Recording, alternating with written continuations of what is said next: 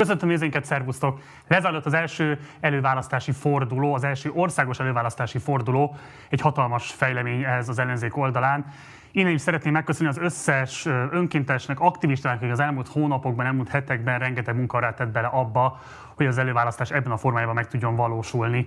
Több mint 600 ezer szavazat érkezett, 600 ezer ember vett részt pontosabban az előválasztáson és fejezte ki az akaratát, úgyhogy ez nemzetközi összehasonlításban is egy rendkívül sikeresnek mondható előválasztás. Majd fogunk erről is beszélgetni pontosan, mik a különböző nemzetközi trendek más országokban, ahol szerveznek előválasztást, ott például hány százaléka szokott megjelenni a választópolgároknak. A mai adásunkban közel két órán keresztül választási szakértőkkel, politikai elemzőkkel, illetve a meghívott miniszterelnök jelöltekkel fogunk beszélgetni arról, hogy hogyan értékelik az első fordulónak az eredményeit mindegyik miniszterelnök jelöltet meghívtuk, hárman fogadták el a meghívásunkat, köztük például Karácsony Gergely is, aki mindeddig a sajtó érdeklődésére nem válaszolt és nem értékelte a fejleményeket. Ma elsőként ezt a Partizánban meg fogja majd tenni. Most először azonban fordulok mostani vendégeinkhez, akik már itt ülnek a stúdióban, korábbi választási szakértőink, László Robert, a Political Capital választási szakértő, illetve Szabó Andrea, a Tudományi Kutató Központ tudományos főmunkatársa. Sziasztok, köszöntelek titeket az adásban. Sziasztok. Köszönjük újra. Értékeljük egy picit az előválasztást, mert mikor legutoljára beszélgettünk róla, akkor azért volt egy olyan picit lesajnáló attitűd, talán nem túlzás így fogalmaznom az ellenzéki közvéleményben, hogy hát még egy előválasztás sem sikerül rendesen, problémamentesen megszerveznie az erre vállalkozóknak. Na most azóta azért azt lehet látni, hogy bizonyítás nyert, hogy az a támadás, ami érte a rendszert az első két napban, az valóban, bár egy elvileg kiküszöbölhető hiba miatt állt elő, de ténylegesen hacker támadás áldozata lett a rendszer, ezt egy független kiberbiztonsági szakértő erősítette meg. Ennek fényében a technikai lebonyolítást tekintve mit gondoltok, hogyan lehet értékelni magát az előválasztást? Andrea. Hát először is köszönjük meg annak a 633 ezer embernek, aki elment szavazni, de leginkább annak a 10 ezer aktivistának, aki közreműködött ennek az előválasztásnak a lebonyolításában, mert ez egy óriási nagy dolog. Ugye korábban a Fidesz előnyét mindig abban mérték, hogy milyen sok ember dolgozik nekik ingyen, bérmentve, és hogy minden szavazókörben van például saját szavazószámláló biztosuk zárójelbe teszem, ez a tízezer ember, aki most itt dolgozott, ez könnyen át tud konvertálódni adott esetben majd a szavazókörökbe, de ez egy következő lépés. Egy gondolat engedj meg, szerintem az egy nagyon fontos fejlemény volt, hogy a szavazósátraknál már eleve toborozták azokat az embereket, Igen. akik majd a választási körzetekben lehetnek megfigyelők, és ez egy hatalmas fejlemény, hogy a 18-ban ez is egy fontos előnye volt a Fidesznek, hogy nagyon sok között volt lefedetlen. Szóval szerintem ezek nagyon fontos fejlemények. Na most visszatérve a technikai lebonyolításra, az első két napi ba- Bakitól eltekintve én szerintem parádésan lement ez a, ez, ez a, ez a 8-9 nap, és ez belefér szerintem abba, hogy első, hogy országos, hogy civilek által szervezett, hogy a pártokat egy hosszú időn keresztül nem engedték oda, szerintem ez benne van, és jól látható módon az embereket ez nem zavarta,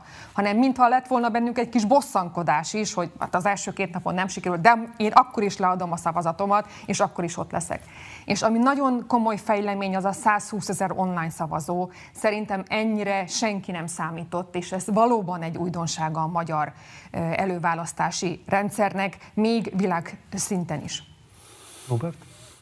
Elég sokszor meg szoktam köszönni korábbi választásokon is a választási irodák munkatársainak azt a megfeszített munkát, amivel ezt lehetővé szokták tenni, és hát nekik mégis pénz, paripa, minden alájuk van téve az egész állami apparátus, de az még ilyen körülmények között is egy nagyon kemény munka szokott lenni.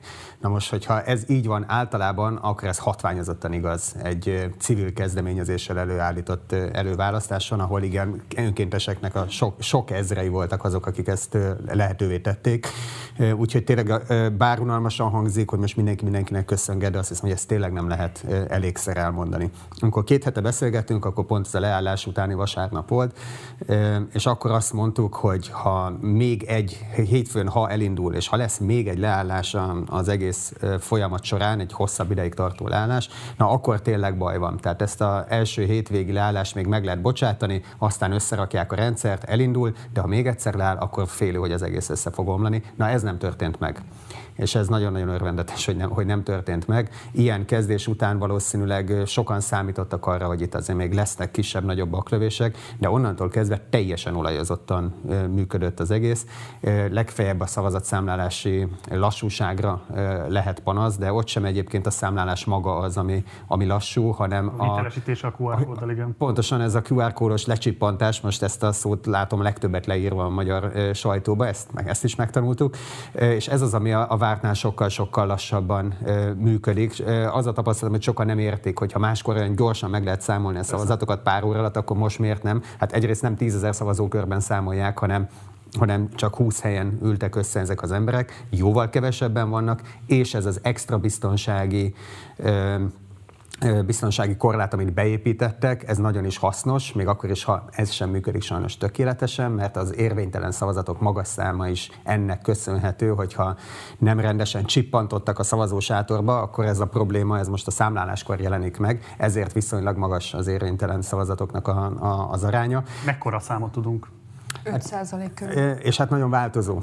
Tehát nem, nem az a baj vele, hogy, hogy összesen 5 százalék, hanem hogy hát voltak olyan kerületek, ahol, ahol már két jegyű volt az, az érvénytelen szavazatoknak a, az aránya, és valószínűleg ez azért volt, mert bizonyos sátrakban az emberek nem voltak elég jól fölkészítve arra, hogy itt mit is kell csinálni, és elengedték. Máshol meg volt olyan, hogy 100 százalékos volt az érvényesség.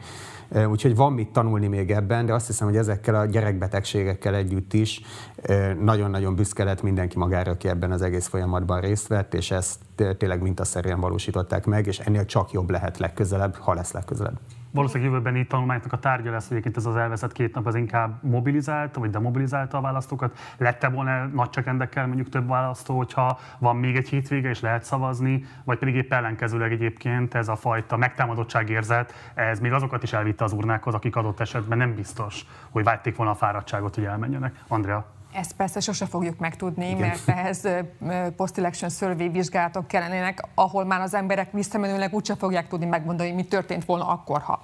Viszont ha megnézzük a napi részvételi adatokat, akkor abból látszik, hogy a szombati napon volt a leges-leges legmagasabb, tehát nagyságrendekkel a legmagasabb részvétel, és érdekes módon vasárnap ehhez képest kevesebb volt a részvétel. Ez azért nagyon érdekes, mert Magyarországon egyébként vasárnap szavazunk. Tehát ez van benne az emberek mindennapi gyakorlatában, hogyha vasárnap, akkor nem csak vásárnap, hanem mondjuk a választási Én is erre számítottam, hogy az lesz a, le, a legkivugróbb, de általában vasárnap úgy van szavazás Magyarországon, hogy előtte évekig nem volt, most viszont egy hétig előtte volt. Hát ez, ebben is az első ilyen alkalom volt, úgyhogy nem meglepő annyira, hogy, hogy inkább szombaton az első munkaszüneti napon volt magasabb, és vasárnap már elindultunk lefelé. Igen, és Tóka Gáborral éppen itt beszélgettünk egymással. Tóka Gábor az egyik legjelentősebb Magyarország választás szociológiai szakértő, hogy tulajdonképpen ez egy önálló kis tanulmány, hogy mit, mikor szeretnek a magyarok szavazni. Tényleg vasárnap, ami a törvényben van, vagy inkább szombaton, amikor még aktívabbak, piacra mennek, boltba mennek, minden. És hát ezek az adatok azt mutatják, hogy egyébként a szombat az, amelyik a kedvencebb napjuk, annak ellenére, hogy ugye a vasárnap van itt a törvénybe magába. Volt-e a politikai kevétének egy friss tanulmány, ami arról szólt, hogy igazából ez az előválasztás ez már a tavaszi kampánynak a része. A ti megítélésetek szerint milyen módon fog ez hatni az ellenzéki szavazók mobilizálására, vagy milyen egyéb aspektusai vannak még, amelyek kihatással lehetnek majd a jövő tavaszi eredményekre? Elsőként Robert. Ennek azért örülök ennek a kérdésnek, mert persze nagyon fontos, hogy milyen, kik azok a jelöltek, akik nyertek, akár egyéniben, akár akik majd, aki majd miniszterelnök jelöltként fog nyerni, de azért ennek ezen túlmutató hatásai is vannak, és ebben az elemzésben, hát tanulmánynak nem nevezném, ez most egy gyors elemzés, amit kitettünk és elérhető a Political Capital fő oldaláról abban ezeket is megpróbáltuk kibontani, hogy milyen ezen túlmutató hatásai vannak, és az egyik az valóban az az elmúlt hetekben lezajlott mobilizáció, ugyanis abban nem gondolunk bele, hogy most olyan kerületekben is élén kampány zajlott, amit egyébként az ellenzék el szokott engedni.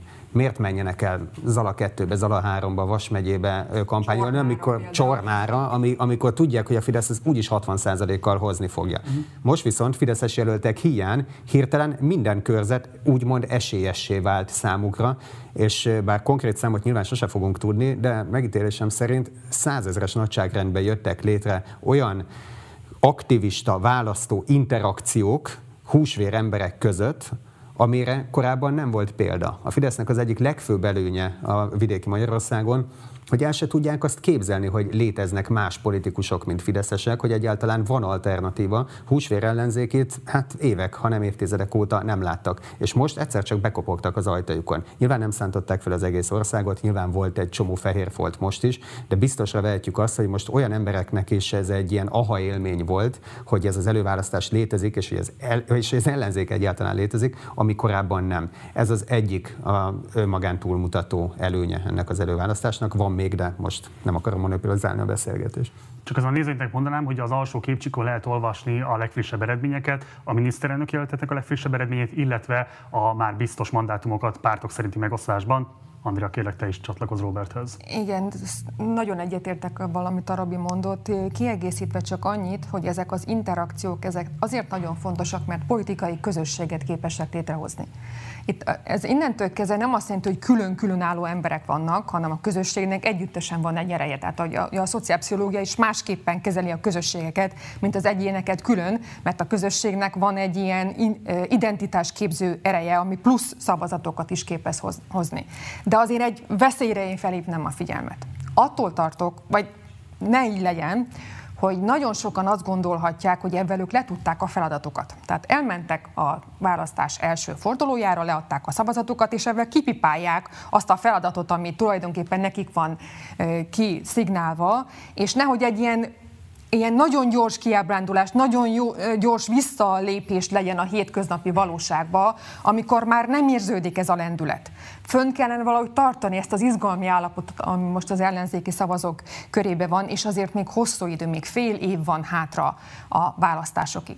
Ezért tartom nagyon fontosnak, hogy lesz második forduló, tehát még egyszer megtörténik majd ez az izgalmi állapotnak a felerősítése, és adott esetben még magasabb részvétel is lehetséges, hogyha mondjuk két nem tudjuk még mennyit, de ha mondjuk két jelölt éles versenyen lesz egymással, adott esetben még több szavazót tud megmozgatni rengeteg meglepetés volt az előválasztáson, tehát minden olyan előzetes várakozás, ami arról szólt, hogy hát ez a lefutottak meccse, igazából csak eldábozása a demokráciának, ezt szerintem elég élesen cáfolták az eredmények, és most nem is a miniszterelnök jelöltetnek a személyre nézünk rá, hanem kifejezetten mondjuk az egyéni jelöltekre, inkumbensek kaptak ki, országos sztárok mentek a sülyeztőbe most, és akkor hozzá lehetne még sorolni ezeket a különböző példákat. Számotokra mi volt a legizgalmasabb és a legmeglepőbb fejlemény az egy- egyéni eredményeket tekintve? Andrea? Az, hogy néhány nagy nevű szocialista jelölt vidéken nagyon csúnyán kikapott. Ők tulajdonképpen azt jelentik, hogy a párt maga megszűnőben van vidéken, és tulajdonképpen csak Budapesten maradt néhány olyan körzetük. És, és ami nagyon érdekes, hogy az MSZP-nek van egy második vonala, ami viszont nagyon jól szerepelt. Akik valószínűleg ténylegesen dolgoztak vidéken, akik ténylegesen beletették a munkát, azok megkapták a támogatást. De a nagy guruk, a nagy ö, régi MSZP-s jelöltek nagyon csúnya vereségeket. Mondasz konkrét jelölteket esetleg? Mondjuk, mondjuk a Mesterházi Attila, ami mm. egy óriási meglepetés szerintem. Hát ő mégiscsak a pártnak az elnöke volt, de adott esetben még Burány Sándor is egy olyan Bangoni, Borbi Ildikó is kikapott. Szóval, hogy egy csomó olyan név van, akin tényleg szerintem meglepetés. Kóros Lajos megnyert. Szóval Lajos el, megnyert, Van ellenpélda azért. Igen, hát szerintem az egyik legmeglepőbb, és megint csak az előválasztása magán túlmutató jelentőségű fejlemény az, hogy ezt az úgynevezett Tócsaba ügyet, ezt a, ezt a Momentum, ezt kiemelt, kiemelt kampánytémává tette, és eredményt értek el. Tehát ez egy nagyon-nagyon új fejlemény Magyarországon az elmúlt tíz, de talán inkább az elmúlt 30 évet tekintve, hogyha van egy kampány valaki ellen, és egy ügyet sikerül nem csak egy hétig a nyilvánosságban tartani, annál lényegesen tovább, és ütik, és, és ezzel foglalkoznak, és ráirányítják a figyelmet, és még ellenjelölt is van, felépítik, akkor hogy, hogy nem, ennek még akár következménye is lehet. És megint csak nem az történt, hogy hogy jogi szempontból bizonyítottak be valamit Tócsovával kapcsolatban. Az is lehet, hogy ártatlan, de az biztos, hogy már évtizedek óta ő egy kétes hírű figura, és eddig mégsem került a politikai bukásnak a közelében sem. Most is politikai értelemben tekinthetjük egy ö, bukott személynek, és ez egyértelműen a, a Momentumnak a sikere, illetve személyesen Hatházi Ákosé természetesen. A másik, bocsáss meg, ami nagyon fontos fejlemény, hogy minden olyan jelölt, aki körül botrányok voltak az elmúlt hetekben, Ósztól egészen Székesfehérvárig azt Igen. hiszem, ők mind megbuktak. Igen. Tehát mind büntet, de nagyon racionálisan gondolkoztak az ellenzéki szavazók, és az úgynevezett tiszta jelöltekre szavaztak azokkal Igen. szemben, akik egyébként adott esetben ismertebbek, még a, azt hiszem, hogy ez az Ózdi jelölt, ez egy nagyon ismert jelölt volt helyben, és mégis a polgármester, a polgármester igen. Fontos pozícióban van. Szerintem ez még arra is nagyon fontos példa, amivel az Andi most kiegészített, mert, mert Tóth Csaba végén visszalépett, de ő kikapott volna. Tehát, hogyha nem lép vissza, akkor is politikai szempontból ugyanezt a verességet megkapja. A, Egy értelmező kérdés, szerintetek is ez állhat leginkább a visszalépése mögött, hogy ő már sejtette azt, hogy itt neki nagyon hamar vége lenne a dalnak? Ez, ez nagyon valószínű, igen, hogy, hogy kapott jelzéseket arról, hogy hát most ez, ez, ez már bukóban van, és azt remélte, hogy talán meg se számolják akkor a szavazatokat, de hát ez ebben mindenképp tévedett. De az általad említett többi példánál ott nem történt visszalépés, és a választók minden egyes esetben ellen, ellenük szavaztak. Nem tudhatjuk, hogy ez volt-e az ok, vagy egészen másokból szavaztak ezen jelöltekkel szemben, de az mindenképpen egy, egy nagyon frissítő szituáció, hogy az, hogy valami bekerül a nyilvánosságba, egy független médium lehoz valamit, arra az érintett felek reagálnak, viszont reagálnak. Van elég rendelkezésre álló információ, ítélet nincs. Az ítéletet a választó hozza meg. Ja. És az, hogy ezeknek van következménye, és a választókra van bízva az, hogy mit tesznek, az megint csak egy új fejlemény. Abszolút új fejlemény az, hogy adtak a ellenzéki pártok feladatot az ellenzéki szavazóknak. És a, ezt a feladatot maximálisan elvégezték az ellenzéki szavazók. Elmentek, szavaztak, úgy szavaztak, ahogy számukra a legfontosabb volt, és megbüntették azokat a jelölteket, akik nem dolgoztak, vagy akik körül valamilyen probléma volt. Szerintem ez tényleg egy új fejleménye az elmúlt 30 év választásai alapján. Beszéljünk egy picit még a mandátum eloszlásról az egyes pártok között. Ugye a 21 Kutatóintézetnek volt egy olyan becslése, mi szerint a DK nyeri a legtöbb körzetet, a Jobbik esetében pedig felülreprezentáltak lesznek az úgynevezett esélytelen vagy éppenséggel csatatér körzetek. Ez mennyiben látszik be, beigazolód? Mit lehet elmondani a körzetek eloszlásáról? A legutolsó információk szerint a DK-nak lesz a legtöbb jelöltje. Tudomásom szerint én 90-nél hagytam abba, akkor jöttem el és a DK-nak volt a legtöbb jelöltje. Én szerintem ez több, mint amit a 21 kutatóintézet számított nekik, ugyanis vidéken olyan helyeneken is győztek, ahol nem számítottak a DK győzelmére. Második legtöbb, mint hogyha a jobbiknak lenne, és utána viszont nagyon kiegyenlített a Momentum, a Párbeszéd, MSP, LMP, ezek, mint hogyha így együttesen közel azonosak lennének, de az nagyon jól látszik, hogy a legtöbb képviselőjelölt jelöltje ugye az a DK-nak lesz. Én megmondom őszintén, nagyon hadilábok, hadilában állok ezekkel a csatatér környezet, hogy mi számít billegőnek, mert az, ami korábbi választásokon billegőnek minősült, az lehet, hogyha változnak a, változik az országos politikai hangulat, akkor azok stabil körzeté válnak valamelyik politikai oldal számára, és egészen más kerületek lesznek, amik majd billegni fognak, olyanok, amelyek korábban az ellenoldalnak voltak a betonbiztos helyei. Hogy mondjak egy példát, jó, az persze nagyon szélsőséges, de 2010 előtt, amikor amikor arról szólt a vita, hogy lehet-e egyáltalán a Fidesznek kétharmada, akkor azért a legtöbben azt gondolták, hogy ha a fene fené teszik, az a szocialistáknak akkor is lesz az akkori 176 kerületből legalább 40, amit arról, ami nincs az az Isten, hogy, hogy ők azt elveszítsék. És lehet, hogy akkor 130 valamennyit elveszítenek, de legalább 40 biztos, hogy megmarad. Ehhez képest mi lett a vége? A 176-ból 173-at megnyert a Fidesz, és nagyon kevés billeget közülük. Pedig hát előtte is lehetett volna csatatér körzetekről beszélni, és felsorolni 40-50 olyan helyet, ahol ahol, ahol korábban kiegyenlített volt a helyzet, de hát akkor nagyon megváltozott a politikai hangulat, és ennek ez igazából értelmét vesztette. Én nem mondom, hogy hasonló helyzettel nézünk most szembe, ilyen előretörés egyik oldalon sem lesz, de az elmúlt két választáson megismert erőviszonyokhoz képest nagyon-nagyon nagy az elmozdulás. És éppen ezért szerintem a kis különbségű körzetek egészen máshol lesznek, mint ahogy azt ma a korábbi választások alapján feltételezzük. Ugye a mennyiség egy picit félrevezető, mert itt nagyon sok olyan körzet lesz, amiben nem is biztos, hogy van egyáltalán esélye a fidesz szemben az ellenzéknek. Melyik az a párt, amelyik ilyen szempontból a legjobb pozíciókat tudja fogni, tehát akinek a legtöbb olyan körzete van, ahol feltételezhetően lehet fordítani a fidesz szemben? Szerintem azok a pártok, akik Budapesten, illetve a nagyvárosokban e, tudják ezeket a jelöltségeiket beadni. Hát ez tulajdonképpen azt hiszem a Momentum, aminek nagyon sok nagyvárosi jelöltje lesz, a párbeszédnek van nagyon sok e, nagyvárosi jelöltje, talán az MSZP-nek is sok és ugye a DK-nak nyilvánvalóan. A Jobbik ilyen szempontból kakutojás, mert neki elsősorban olyan körzetekben vannak jelöltjei, akik tényleg itt a, a vidéki Magyarországot jelenítik meg, tehát a kis településekkel övezett városias környezetet. Ki csak egy megjegyzés, hogy egyébként azt se kizárt a párbeszéd esetében, hogy több lesz a képviselőtjük, mint az MSZP.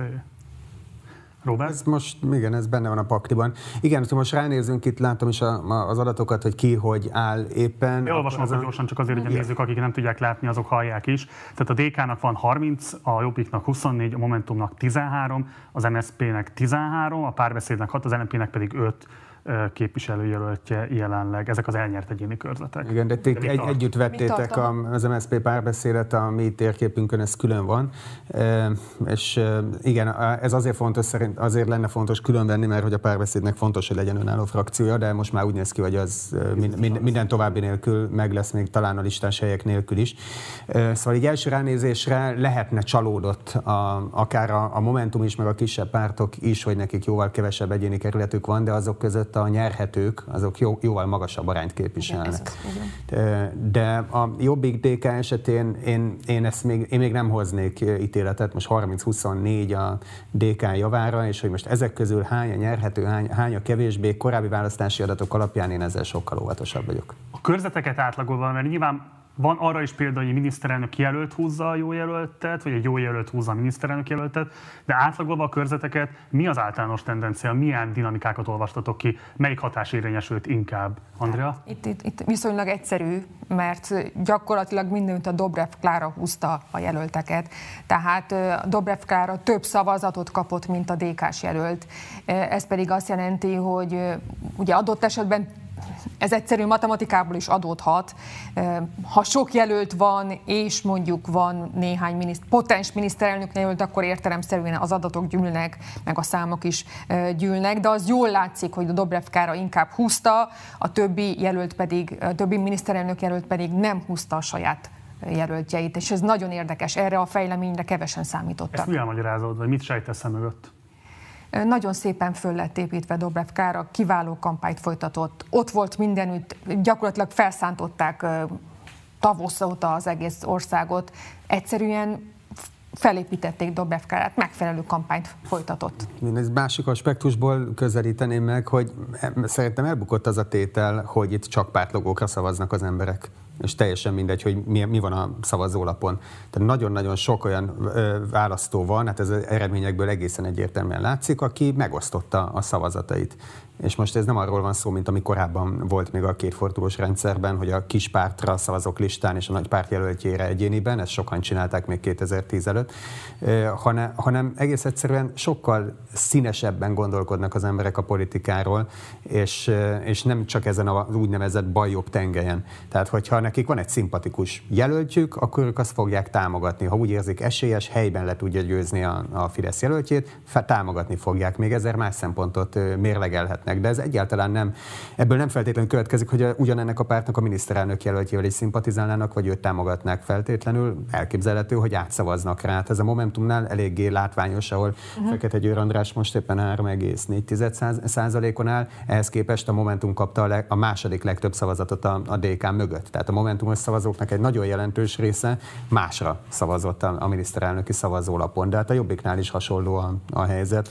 Beszéljünk egy picit a Jobbikról. Tehát, hogy Jakab Péter esetében nem érvényesült egyfajta húzó hatás? Két kérdés is két aspektusát is felvetném itt ennek a kérdésnek. Az egyik, hogy nagyon erősnek mutatta magát a kampánya, kifejezetten a közösségi médiában gyakorlatilag a nyári időszakot dominálta, és tavasszal is voltak már kifejezetten jó pillanatai Jakab Péternek, illetve volt egy axioma igazából az ellenzéki oldalon, nevezetesen a Jobbiknak nagyon erős vidéki beágyazottsága van. Ez a beágyazottság nem mutatkozott meg az eredményekben, tehát mint hogyha el kellene felejtenünk ezt a tételt. Mit gondoltok erről, és mit gondoltok Jakab Péter szerepléséről, Andrea?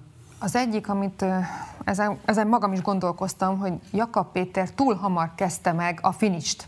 Ugye, ha van egy 100 méteres séfutás, akkor az, vagy mondjuk, mondjuk 400 méteres séfutás, akkor a 100 méter a legfontosabb. Ő, mintha ezt az utolsó 100 métert már elkezdte volna áprilisba, és az nagyon hát most meg ugye október, lassan október van, Igen. tehát túl korai volt a, a, a sikernek a bejelentése, a győzelemnek a bejelentése, ez az egyik faktor szerintem. Elrontották egyszerűen, rossz, rossz volt az időzítés. A másik szerintem a vitáknak a szerepe. Eddig erről még nem beszéltünk, és És én azt hiszem, hogy annak a bizonyos két vitának, két nyilvános miniszterelnök jelölti vitának volt hatása. Méghozzá olyan szempontból volt, hogy vagy megerősített embereket a saját szavazatukban, vagy pedig eltántoríthatott szavazókat. Azt tűnt ki, én szerintem Jakab Péterről, hogy ő rendkívül egy arcú. Nem tud túllépni azon a képen, amit egyébként például a parlamentben mutatták. Nem tud egy potens, valódi perspektívával rendelkező, kormányzóképes miniszterelnök jelölt képét mutatja, mutatni, hanem mindig csak ugyanazt a kicsit ilyen hogy is fogalmazzak. Tehát ez a nagyon erős ember vagyok, nagyon erőseket mondok, de azért érzem, hogy nem hiszik el rólam, hogy, hogy én valóban tudnám ezt az országot vezetni. Szerintem ez, ezen a tekintetben, vagy ebben a tekintetben nem szerepelt jól eh, Jakab Péter. Nagyrészt egyetértve csak annyival egészíteném ki, hogy a Jobbik egy stratégiai hibát azzal követett el, hogy Budapestről teljesen lemondott és csak a vidékre koncentráltak. Ez a DK-val való megállapodásnak egy elég jelentős része volt, hogy ők le, elsősorban dk jelölteket támogattak a, a fővárosban, cserébe nagyon sok helyen a jobbikos jelöltek mögé is be, beállt a DK, és Márkizaj Péter felismerte azt, hogy neki nem elegendő a vidéket megnyernie, ő keményen kampányolt Budapesten is. A D- Bocs, te azt mondod, hogy akkor azért lett ennyire alacsony a Péter száma, mert konkrétan a fővárosból nem akartak behúzni egyetlen szavazatot sem? Az, hogy igen, hogy látványosan lemondtak a fővárosról, pedig azért biztos, hogy lehetett volna itt is ennél több támogatót szerezni, azt szerintem egy hiba volt. Nem azt mondom, hogy ez volt az elsődleges, én nagyjából egyetértek azzal, ami elhangzott, csak, csak szerintem olyan nincsen, hogy egy előválaszt, mármint van, látjuk, hogy van, de ez mindenképpen egy hiba volt, hogy ezt lehetett azért tudni, hogy bármennyi is lesz a részvétel, nem lehetett tudni, hogy mekkora, de hogy bármennyi is lesz, azon belül Budapest súlya az elég magas lesz. Ezt azért lehetett tudni. Tehát egy előválasztáson Budapestet elengedni, az mindenképpen stratégiai hiba. Csak ide kapcsolódik az utolsó kérdés, kérdésem is, azokban a körzetekben, ahol eleve nem volt verseny, ott hogyan alakult a részvétel, és ez mennyiben ártott vagy használt adott esetben a miniszterelnök jelölteknek? Ki az, aki ezt a legjobban ki tudta aknázni? Andrea? Például vegyük a Szabó tímját, ugye ő Budapest harmadik kerületében indult, teljesen egyed, egyedül. Ha jól emlékszem, 9033 szavazatot kapott, és magas részvétel mellett kapott 9033 szavazatot. Szerintem jól kihasználták azok a jelöltek is, akik egyedül indultak. A vidékieket őszintén szóval azt nem tudom, akik ott egyedül, mondjuk azok alapvetően jobbikos jelöltek voltak, ha jól gondolom, de itt Budapesten... Vegyes? De itt Budapesten ez szinte független volt attól. Tehát Budapesten rendkívül magas volt minden egyéni választókerületben a részvétel, függetlenül attól, hogy egy jelölt vagy, vagy több jelölt volt. Én, én sorba raktam részvétel szerint az egyéni kerületeket pont pár perccel azelőtt, hogy elindultam ide, és igen, Budapesti, a két budapesti előre lejátszott kerület az, az nem, nem látszik, mert ez ott magas volt a részvétel, ott nem látszott ez a hatás, de a többi vidéki kerület az valóban a legalacsonyabb részvétel, részvételt produkáló kerületek közé tartozott. Nem az összes, tehát 11 volt ugye előre, ahol, ahol csak egy induló volt, ebből kettő Budapest. A kilenc vidékiből, ha jól emlékszem, olyan 4-5 az utolsó 20-ban volt, és még a középmezőnyben néhány. Hát nagyon izgalmas időket élünk, és ráadásul most kezdődik majd csak valamikor a második forduló, még azt sem tudjuk pontosan, hogy mikor, és hát ilyen politikailag ennyire felfokozott időszakokban úgy kell a jó választási szakértő, mint egy falat kenyér, úgyhogy László Robert, Szabó Andrea, köszönöm szépen, hogy jöttetek, és biztos vagyok benne, hogy vissza fogtok még jönni záros határidőn belül. Kérlek, hogy gyertek majd akkor is, és segítsétek a tájékozódásunkat. Köszönjük, Köszönjük szépen. Köszönjük. Köszönjük. Folytatódik a műsorunk, most egy miniszterelnök jelölti reakciót válogattunk össze nektek a részeredményekkel kapcsolatban, ezzel a bejátszóval készülünk, utána pedig érkezik a stúdióba Ruf Bálint. Meglepetésszerűen jó eredmény született, mondhatjuk, hogy megcsináltuk a csodát. Ahogy vásárhelyen már kétszer, és az aláírásgyűjtés során országosan is, most ez a választási eredmény azt mutatja, bár előre még nem lehet inni a medvebőrére, csak optimisták vagyunk, hogy megcsináltuk a csodát, vagy megcsináltuk. Ami nagyon fontos, hogy hálával tartozunk nem csak a saját kampánystábunknak, a saját aktivistáinknak, hanem mindenkinek, aki részt vett az előválasztáson. A teljes magyar ellenzéknek az elmúlt tíz éves teljesítményének a csúcsa ez az előválasztás. Úgy látszik, hogy a minimumot azt teljesítettük. De az is volt a célunk, hogy minél több új arcot küldjünk a magyar parlamentbe, hogy minél inkább megújítsuk a magyar ellenzéket, és azt gondolom, hogy nem sikerült egy óriási lépést tenni ebbe az irányba, hanem inkább egy kicsi vagy közepes lépést tudunk tenni. Kettő célunk volt ezzel a kampányjal. Van egy megfogható, ha úgy tetszik, pragmatikus, és volt egy, volt egy ilyen érzelmibb cél is. a megfogható pragmatikus az az volt, hogy jussunk be a második fordulóba. Ez nekünk nem sikerült. A másik célunk az picit ilyen spirituálisabb volt. Én azzal mentem neki ennek a választásnak, hogy szeretném, a, szeretném ha azt érezni a Momentumos közösség, hogy képviselve voltak ezen a választáson. És én úgy éreztem, és a visszajelzéseitökből is azt kaptam, hogy talán a, a miniszterelnök jelölti viták, amit több mint egy millió ember nézett meg, talán ott sikerült megadni azt, a, azt az érzést, a, amire, amire vágyott Momentumos is, vagy vágyott egy Momentum szavazó is.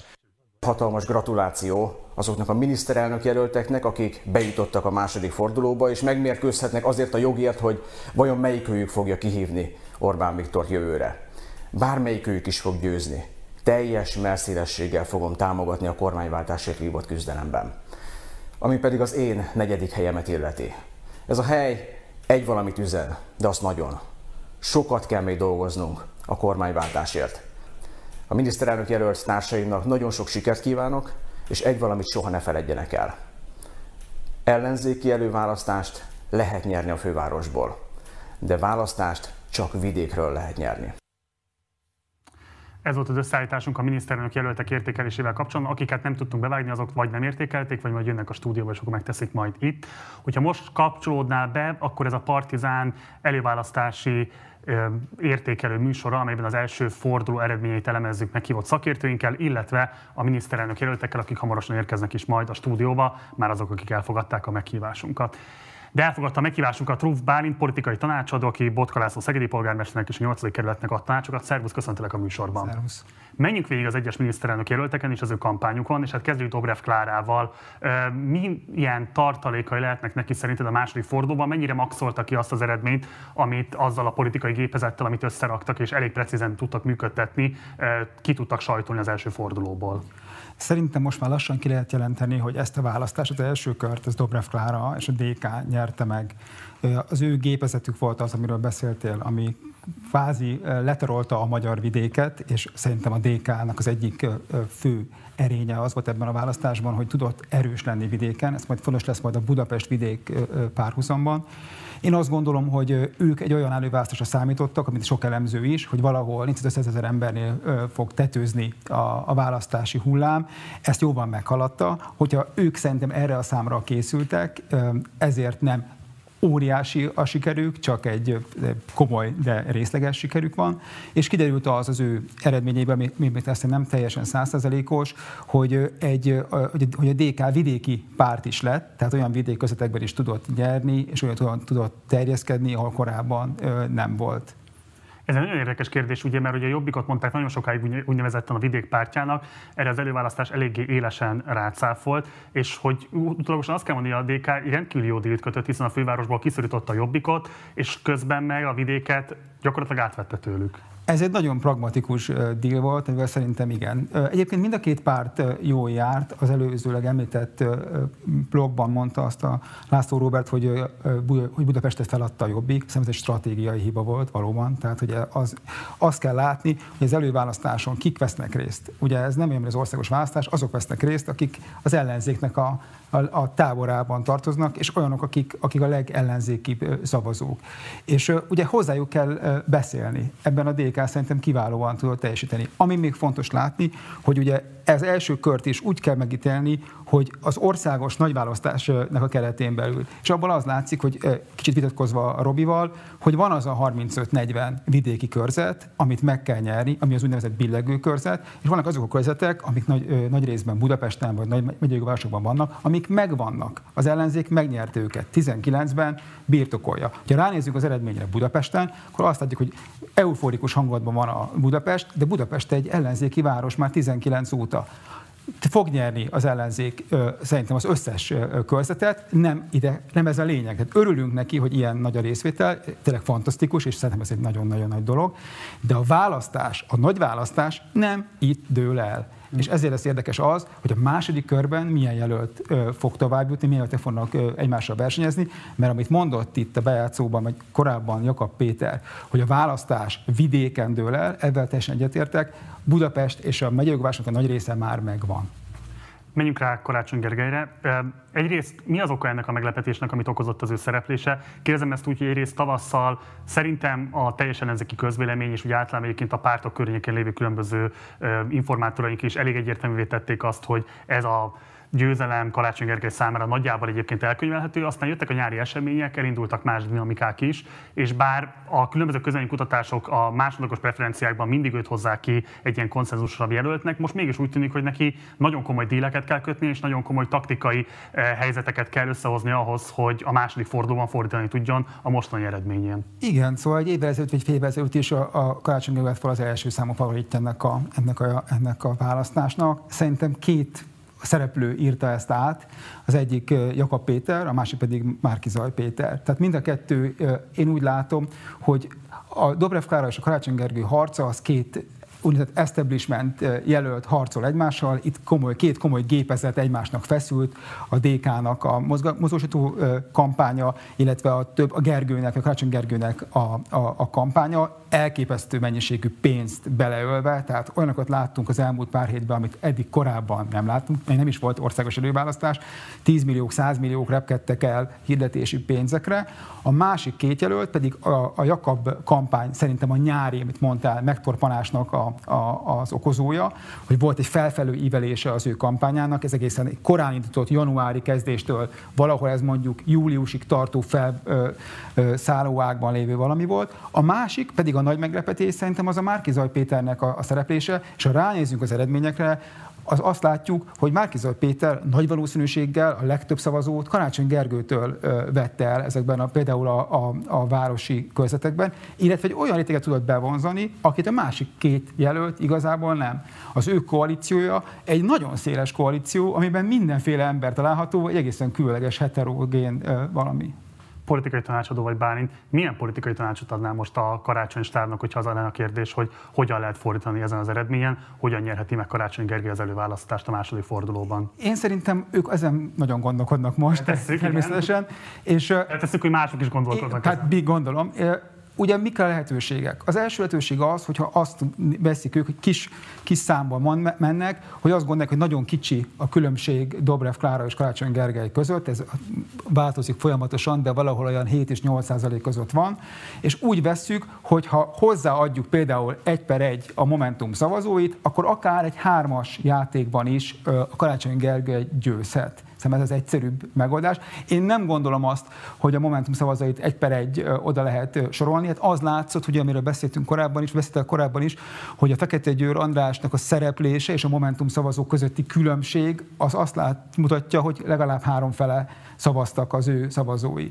A másik lehetőség az az, hogy valamilyen módon Márkizaj Péter visszalép Karácsony Gergely javára. Hát ez egy politikai deal, ugye ezért van a második forduló, amit elszoktunk, hogy most az következik, hogy az egyik meggyőzi a másikat, hogy ki az esélyesebb. De bocs, azt jól hallom ki a szavaidból, hogy te igazából azt gondolod, hogy Karácsony Gergely akkor tudná maximalizálni az esélyét, ha mind három szereplő fönnmaradna a páston? Nem. Én azt mondom, hogy az egyik lehetőség az az, hogy egy ilyen kis győzelmet lehet aratni, hogy hozzáadjuk a Momentum szavazót, hogyha egy per egy ö, ö, számoljuk. A másik lehetőség szerintem nyilván egyszerűbb, hogyha csak ketten vannak egymás ellen Dobrev Klárával. Ez ugye egy politikai díleknek a, a, a, a rendszere. Én nem nagyon látom a, a, a, har, a harmadik utat, mert hogyha ebből indulunk ki, hogy most vagyunk, én azt gondolom, hogy ha hárman mennek a pályára, akkor Dobrev Klára fog nyerni a, a végén. A DK mozgósítása miatt, abból, hogy a karácsony kampány nagyon erős volt Budapesten, tehát az ő nagy, a jó számai azok Budapestről jöttek igazából, vidéket nagy részében egy-kettőt eltekintve Dobrev nyert, és hogyha fennmarad a Paláston Márkizaj Péter, akkor ez az eredmény valószínűleg hasonlóan fog alakulni és akkor forduljunk is rá Márkizai Péter értékelésére. Egyrészt az volt egy ilyen kvázi elemzői konszenzus, hogy mivel nincsen országos hálózata, nincs mögött olyan pártszervezet, mint a legtöbb másik jelölt mögött, ezért nem feltétlenül várták őt egy favoritnak. Ehhez képest azt lehet látni, hogy harmadik helyen végez, illetve mi a saját előválasztási turnénk során azért azt érzékeltük, hogy igen erős aktivista bázisa van, magyar viszonylatban mindenképpen erős aktivista bázisa van a különböző helyszíneken, illetve egyébként a partizán nézőközönségében is tapasztaltuk igen igen erősen azt, hogy, hogy nagyon sokan húznak felé. Szerinted mi az oka annak, vagy mivel lehet magyarázni azt, hogy ilyen jól tudta mobilizálni a szavazóit? Az első, amit mondok, hogy ő, ő, az, ő maradt az anti-establishment jelölt. Tehát ketten mentek bele ebbe a játékba, Jakab Péter és ő, aki ezen az ellenzéki rendszeren kívül van, nem részese, egy pártoktól független, ezt sokszor el is mondó jelölt, és ő egy tényleg egy nagyon összetartó közösség és egy fanatikus bázisnak a, a, a támogatását bírja. Nagyon kevés pénzből kampányolt a másik kettő vagy három jelölthöz képest, tehát az ő költései, a töredékei, de az emberek azt látták, hiszen az ezt látták az, elő, az ellenzéki választók, hogy van egy hiteles ember, akinek elhiszem, amit mond. Hogy amit mond, abban mindenben egyetértek, abban az kétlem, de az, amit mond, az egy hitelesen mondott, egyben lévő valaki. És ami hiányzott, amit összetek előzőben Jakab Péterből, hogy kormányzó képesnek gondolják-e vagy nem, ezekkel a vitákkal, amik szerintem is fontosak voltak, ő egy kormányzó képes alternatívát mutatott. Őre az emberek azt gondolják, hogy igen, elhiszem róla, hogy tudja vezetni ezt az országot. Ezt gondolják az ellenzéki választók. Egy pillanatra visszakanyarodva egy kérdést engedjen, bocs, mert nem megkérdezve Márkizai Péter alkalmasságát, de azért ez a percepció nyilván abból is tud táplálkozni, hogy igazából rá egy kisvárosnak, Hódmezővásárhelynek a vezetése hárult eddig feladatként, és nem volt annyira mondjuk például a Fidesz propagandának a céltáblája, mint például, amikor Karácsony Gergely egy 2 milliós várossal a háta mögött. Hát ez a lényege, a percepció. Tehát a percepció az az, hogy az emberek, amikor ránéznek az ő arcára, megjelenésére és a mondataira, akkor azt gondolják, hogy alkalmas vezető lehet és amiket mond, az tényleg kicsit más, kicsit kilóg a kánonból, amit, amit a többi ellenzéki párt megy, mond, néha kicsit, néha nagyon, de van egy, van egy hitelességi faktora, ami, ami nagyon komoly előny egy ilyen, egy ilyen versenyben. Most visszakanyarodva egy pillanatra a Jakab kampányhoz. Ugye az hangzott most el, hogy, hogy hogyan tud nyerni Karácsony Gergő. Szerintem Jakab Péter és a Jobbik lehet a királycsináló, tehát nem Fekete Győr András, mint ezt ő magáról mondta. Uh-huh. Tehát az ő szerepe, hogy ő hova és hogyan tudja az ő szavazóit küldeni, az lesz igazából a fontos itt a második fordulóból. Egyáltalán mond-e valakit, hogy kire szavazzon, vagy pedig azt a dodonai választ mondja, hogy hát győzön a jobbik, vagy a választás vidéken dől el. Jakab Péter, beszéltünk már arról, hogy beomlani látszik a vidéki bázis, hiszen nem hozták azokat a számokat, amiket el lehetett volna várni a Jobbiktól. Rosszul mérték fel a vidéki kapacitásokat, rosszul mérték fel azt, hogy a hálózatuk mennyire mobilizálható, vagy ténylegesen az a stratégiai döntés, hogy lemondtak a fővárosról, az ennyire súlyos következményeket hozott magával. Lemondtak a fővárosról, és lemondtak arról, hogy az ellenzéki szavazónak azon, az, azon a részét szólítsák meg, aki baloldali, és a, és a jobbikkal még azért, hogy is mondjam, fenntartásai vannak az ő kampánya nem tudott igazából ritmust váltani arra, hogy elhitesse a választókkal, hogy ő nem csak egy kemény vidéki legény Ludas Matyi, hanem az ország vezetésére képes felkészült miniszterelnök jelölt. Nem voltak olyan üzenetei, amitől igazából meg tudta volna győzni ezt az urbánus közösséget, hogy ő alkalmas is, és már a, a múltjával szakított jobbik alkalmas erre a, a, a vezetésre. Szerintem ez volt az első számú hiba. A második az az, és ugye ez egy érdekesség az előválasztásnak, és ez amikor mondtam, hogy hol dől el a választás. A másik érdekes az az, hogy egyébként az igazi választás azokban a településeken és kisfalvakban dől el, többek között, ahol Jakab Péter egyébként erős lenne, csak azok a választók nem mennek el, és nem mentek el ö, szavazni. Tehát az előválasztás ilyen, ebben a játékban ők részt vettek, ezt fel kellett volna mérni, hogy hogyan van a mozgósítás, ki ebben a legjobb. Ugye ezt lehetett tudni már az elejétől kezdve, hogy melyik az a párt, aki az interneten szerveződik, a legaktívabb bázisa van, ugye ez a demokratikus koalíció, hozzá kellett felnőni ebbe. Szerintem ez so, bizonyos sikerült. Például, ami szerintem a DK-nak egy fájó pont, hogy Budán, most Budapestnek a budai részén lényegében elvesztették a választást. Azokon a, azokon a közvetekben, ahol ők biztos befutóként gondolkodtak, legyen ez Új Buda, vagy a hegyvidék, vagy akár a Rózsadomb és az Óbudai részen, hát komoly vereséget szenvedtek. És ez szerintem abból is adódik, hogy ez a, ez a mozgósításon túl jött egy újabb rész, ami a hitelességnek a kérdése. És akkor egy gyorsan, egy előtt van még időnk, hogy gyorsan jellemezzük és elemezzük. Egyetlen aspektus szeretném, hogyha kitárgyalnánk Fekete Győr András vonatkozásában. Mennyire volt bölcs dolog bennmaradni a versenyben? Nem lett volna okosabb visszalépni még az első forduló előtt és kötni valami jófajta dílt, amivel esetleg akár az egyéni jelöltjeit tudja erősíteni, akár bármilyen más politikai előnyt tud szerezni, semmit bevárni azt, hogy gyakorlatilag a leggyengébb jelöltként végezzen utolsó helyen az egy nagyon érdekes dolog, hogy a Fekete Győr Andrásnak a szavazat száma, ami egy magasan a, legala, vagy milyen a legalacsonyabb szám, mennyire nem ütközik vissza a Momentumos jelöltöknek a számaiba. Tehát azért vannak sikerek a Momentumnak a, tá- a házatáján, és komoly eredményeket értek el. Ebből látszik, hogy a Momentum, mint párt, és a Momentumnak a jelöltjei tudtak helyben jó kampányokat csinálni, Fekete Győr András kampánya pedig nem volt ebből a szempontból sikeres, és az a érdekes, hogy most még ugye egy-két nap telt el, vagy még csak telik el az eredménybe, de a végén ez a 3,40 valamennyi bele fog az emberek fejébe égni. Ezt nem lehet nagyon egyszerűen el, el, elfelejteni. Szerintem lehet, hogy jobban járt volna a jelölt, hogyha a választás előtt már visszalép valakinek a javára. Rufbáni politikai tanácsadó, nem búcsúzom el tőled, mert jössz még vissza a stúdiónkba. Most azonban folytatódik a műsorunk, és érkezik hozzánk Karácsony Gergely, az MSZP párbeszéd LMP miniszterelnök jelöltje, aki először szólal meg az előválasztás első fordulója óta, hogy értékelje a szereplését, illetve értékelje azt, hogy most konkrétan milyen taktikai mozgásokra, stratégiai szövetségkötésekre van lehetősége annak érdekében, hogy fordítson a helyzetén, vagy egyáltalán fordítani kívánna a helyzetén, vagy esetleg egy másik jelölt mögé fog beállni. Nos, ezekre ő maga fog válaszolni, mert már itt ül velem a stúdióban. Szervusz Gergő, köszöntelek a stúdióban, és köszönöm, hogy elfogadtad a meghívásunkat. Köszönöm a lehetőséget. Hogy értékeled az eredményeket? Kérdezem ezt azért is, mert hogy nem szólaltál még meg az előválasztás lezárulta óta. Milyen értékelésed van a saját helyezéseddel kapcsolatban? Hát ugye nehéz megszólalni, amikor az ember nem tudja, hogy mihez képes kell megszólalni, és hát nagyjából azért kezd kirajzolódni a vége. Hát egyrészt szerintem kezdjük onnan, hogy ez szerintem ez egy óriási siker az előválasztás az ellenzéknek. Én nagyon régóta szorgalmaztam ezt, azt hiszem 2016, mert ebben van egy ilyen verseny, hogy akkor ki volt, aki elsőnek mondta ezt, az a párbeszéd 2016-ban hozta nyilvánosságra azt a koncepciót, ami többé-kevésbé most meg is valósult. És az, hogy elment több mint 600 ezer ember, ez, ez szerintem egy nagyon komoly siker. Szerintem az ellenzék talán legnagyobb sikere az elmúlt 12 évben. Egy, kettő. Én úgy olvasom az eredményeket, hogy, hogy azért ez egy nagyon megosztott ellenzék még mindig. És hogy az egyéni teljesítmények a kampányban nagyon-nagyon számítottak. Tehát most az egyéni jelölteknél, ha nézzük, és erről is kell beszélni, mert azért ott, ott már tudjuk, hogy nagyjából mi lesz az eredmény. Azok a jelöltek, akik kapcsán súlyos erkölcsi problémák merültek föl, ezeket ez a rendszer kirostálta. És szerintem ez egy nagyon-nagyon pozitív elem. Nyilván fölvenjük arra készülve, hogy a Fidesz minden jelöltet meg fog keresni, és a, a látókockázatot azokban a jelöltekben is, akiket megválasztottak, de összességében a, azok a jelöltek, akik kapcsán mondjuk a, az első fordulóban éles vita volt, azok, azok végül is nem lettek ellenzék kiközös jelöltek. Ami az én eredményemet illeti, én, ezt, én azt látom, hogy az ellenzék, az ellenzéken belül van alapvetően egy, egy mély megosztottság. Amikor itt jártam nálad, akkor ezt így, ezt így kapirgáltuk ezt a témát. Szerintem alapvetően az ellenzék belső történetében, mitológiájában két részre oszlik.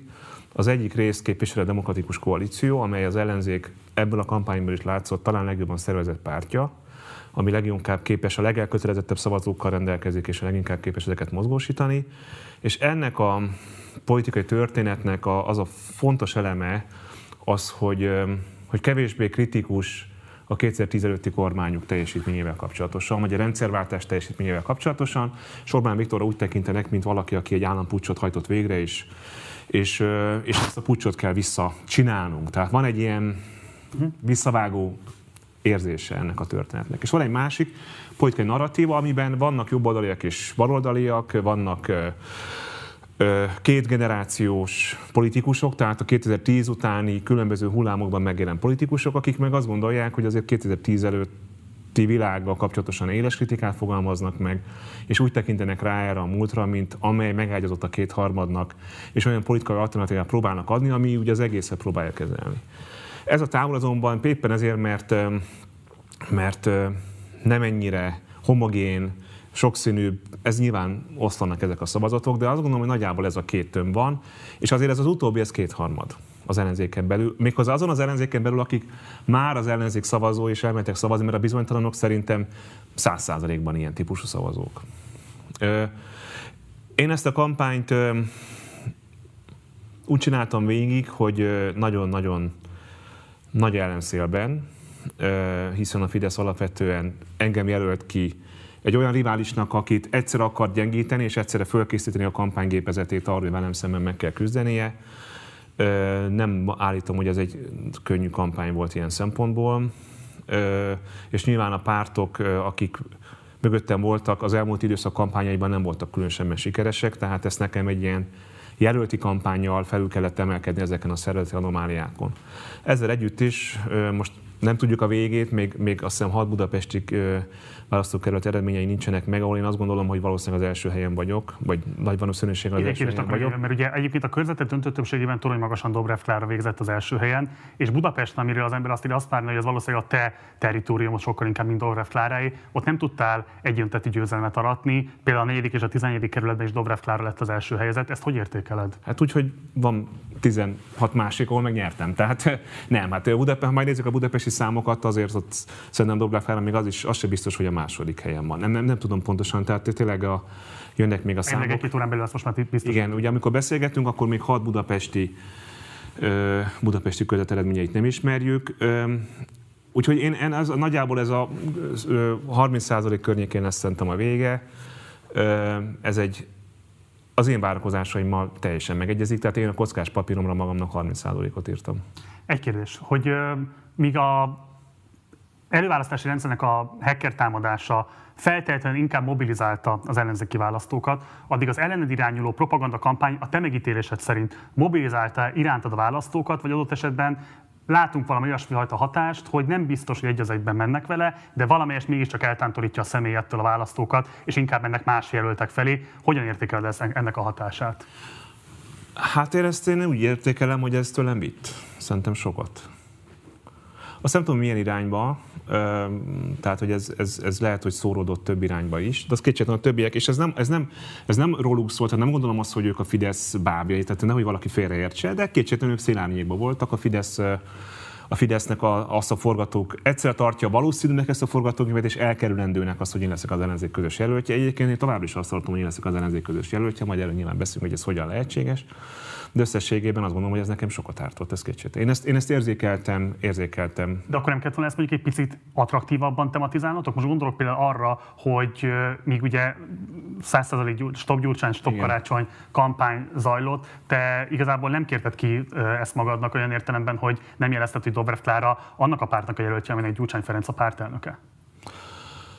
Ö, nem tudom, ö, hogy, ez, hogy ez önmagában ez megoldása. Az kétségtelen, hogy a második fordulóban szerintem azt a törésvonalat, amiről most az elején beszéltem, ezt világossá kell tenni. És most én nagyon, hogy mondjam, a, előjött belőlem a szociológus, de hát valójában ugye ez arról szól, hogy nyilvánvaló, hogy a Fidesznek az a stratégiája, hogy össze bocsánat, nem szeretek személyekről beszélni, de ugye ez nem azt személy, hogy összegyurcsányozza az ellenzéket, hogy elvegye a szabad vegyértékeit a bizonytalan szavazó felé, és bizonyos ellenzéki szavazókat is elbizonytalanítson. Ez nyilvánvalóan... Csak az mégiscsak abszurd, hogy a demokratikus koalíció Persze, hogy abszurd. miniszterelnök jelöltjének nem kell magyarázkodni a Gyurcsány Ferenc miatt, te viszont az egész kampányodban végig máshogy csináltál, mint hogy ezt próbáltad valamilyen módon kikerülni. É, hát azért más is csináltam, mint hogy ezt kikerüljem. A kormányzati támadások felül értem most. De, de az kétségtelen, hogy, hogy, hogy, hogy mondjuk azt, hogy van-e nekem angol nyelvvizsgám, miközben Dobrákának négy is van, ez, ez, tehát nyilván ez, ezek a típusú labdáknak a feldobása, és ezeket, ezek nyilván meghatározták a kampányt.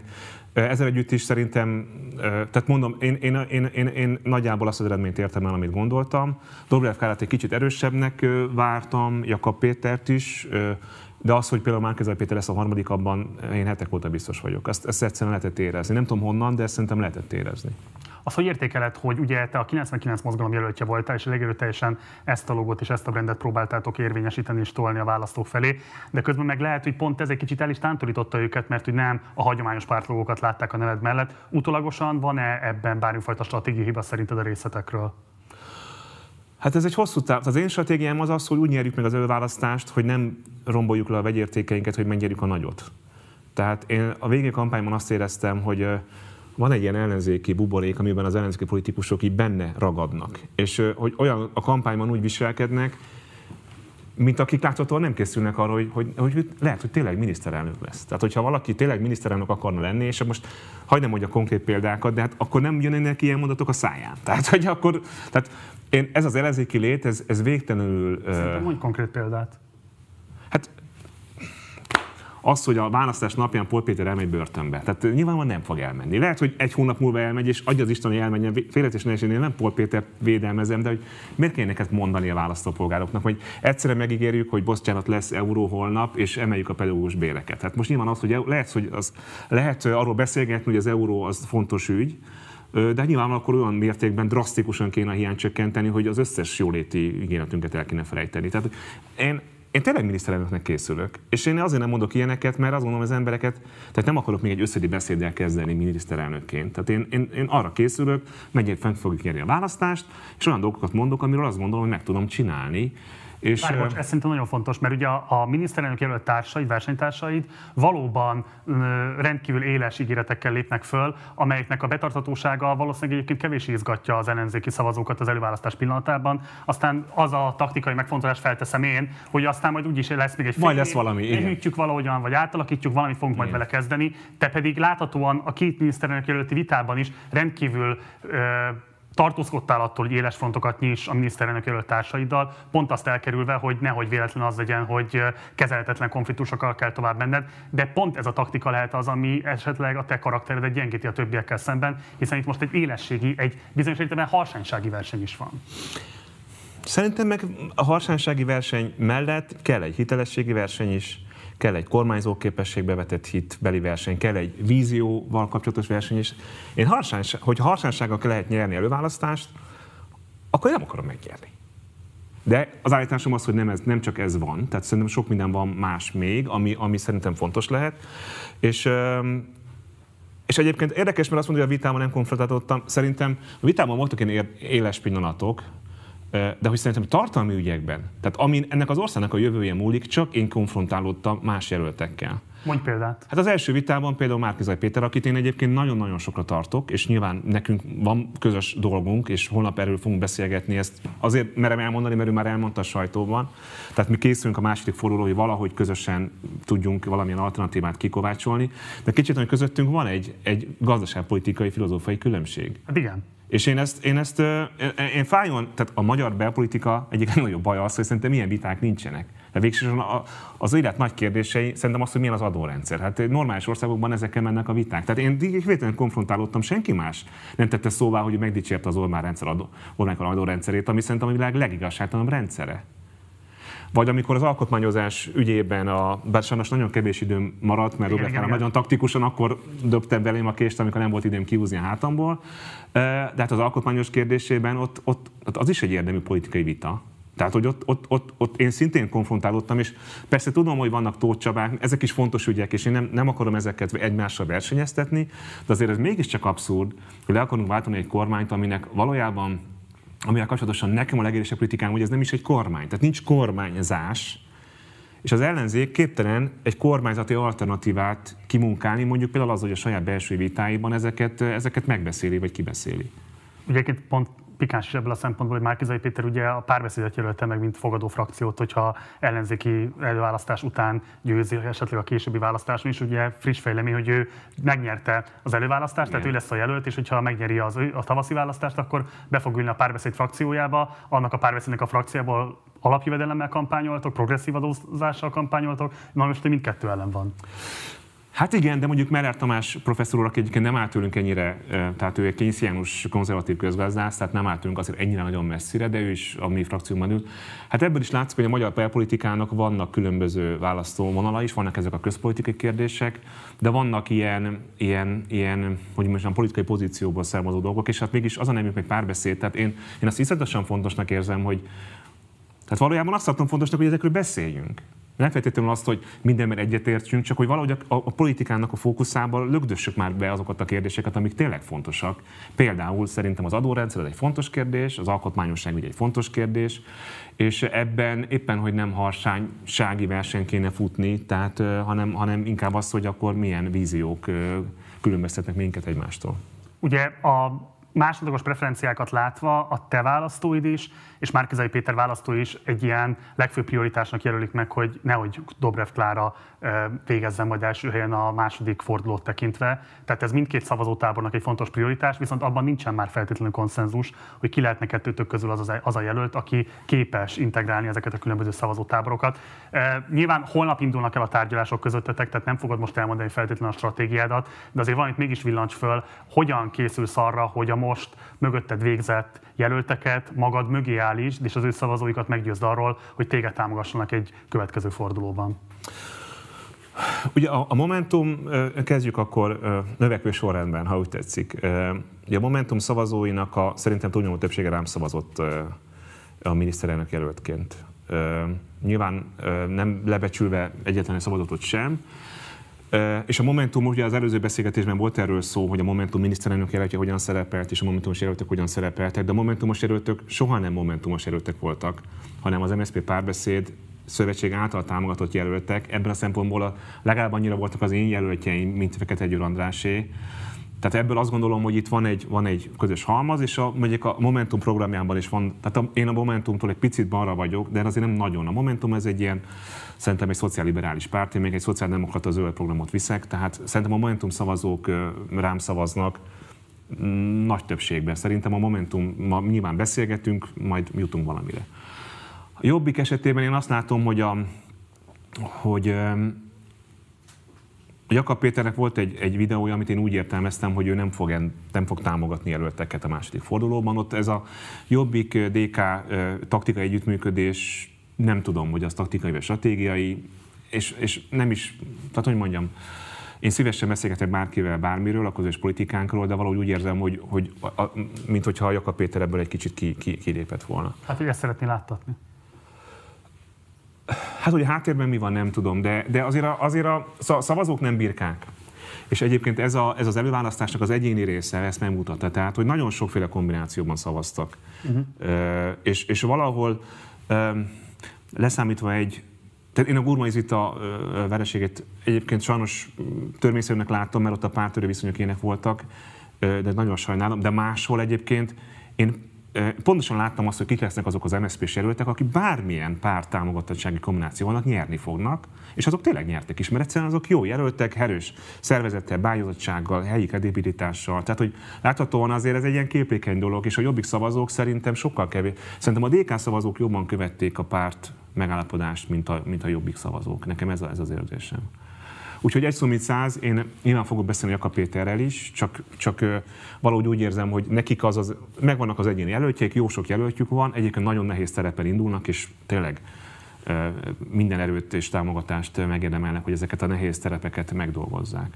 A Péterrel pedig holnap fogunk beszélni, most én hagyd ne lőjem le, hogy miről fogunk beszélgetni. Az, az, egy dolgot biztosan gondolok, hogy a, felve, a keleti felvetésed az nem pontos.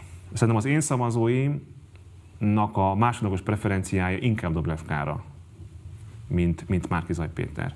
Abban az értelemben, és én tömegével kaptam ma leveleket, hogy, hogy ez nagyon, nagyon érdekes a választópolgár. Tömegével kaptam a leveleket, hogy én ne lépjek vissza semmiképpen, mert ők nem tudnak a Márki Zajra szavazni, de tudják, hogy a Klára nem tudja megvenni az Orbánt, de mégis az Klárára fognak szavazni, mert ők baloldaliak.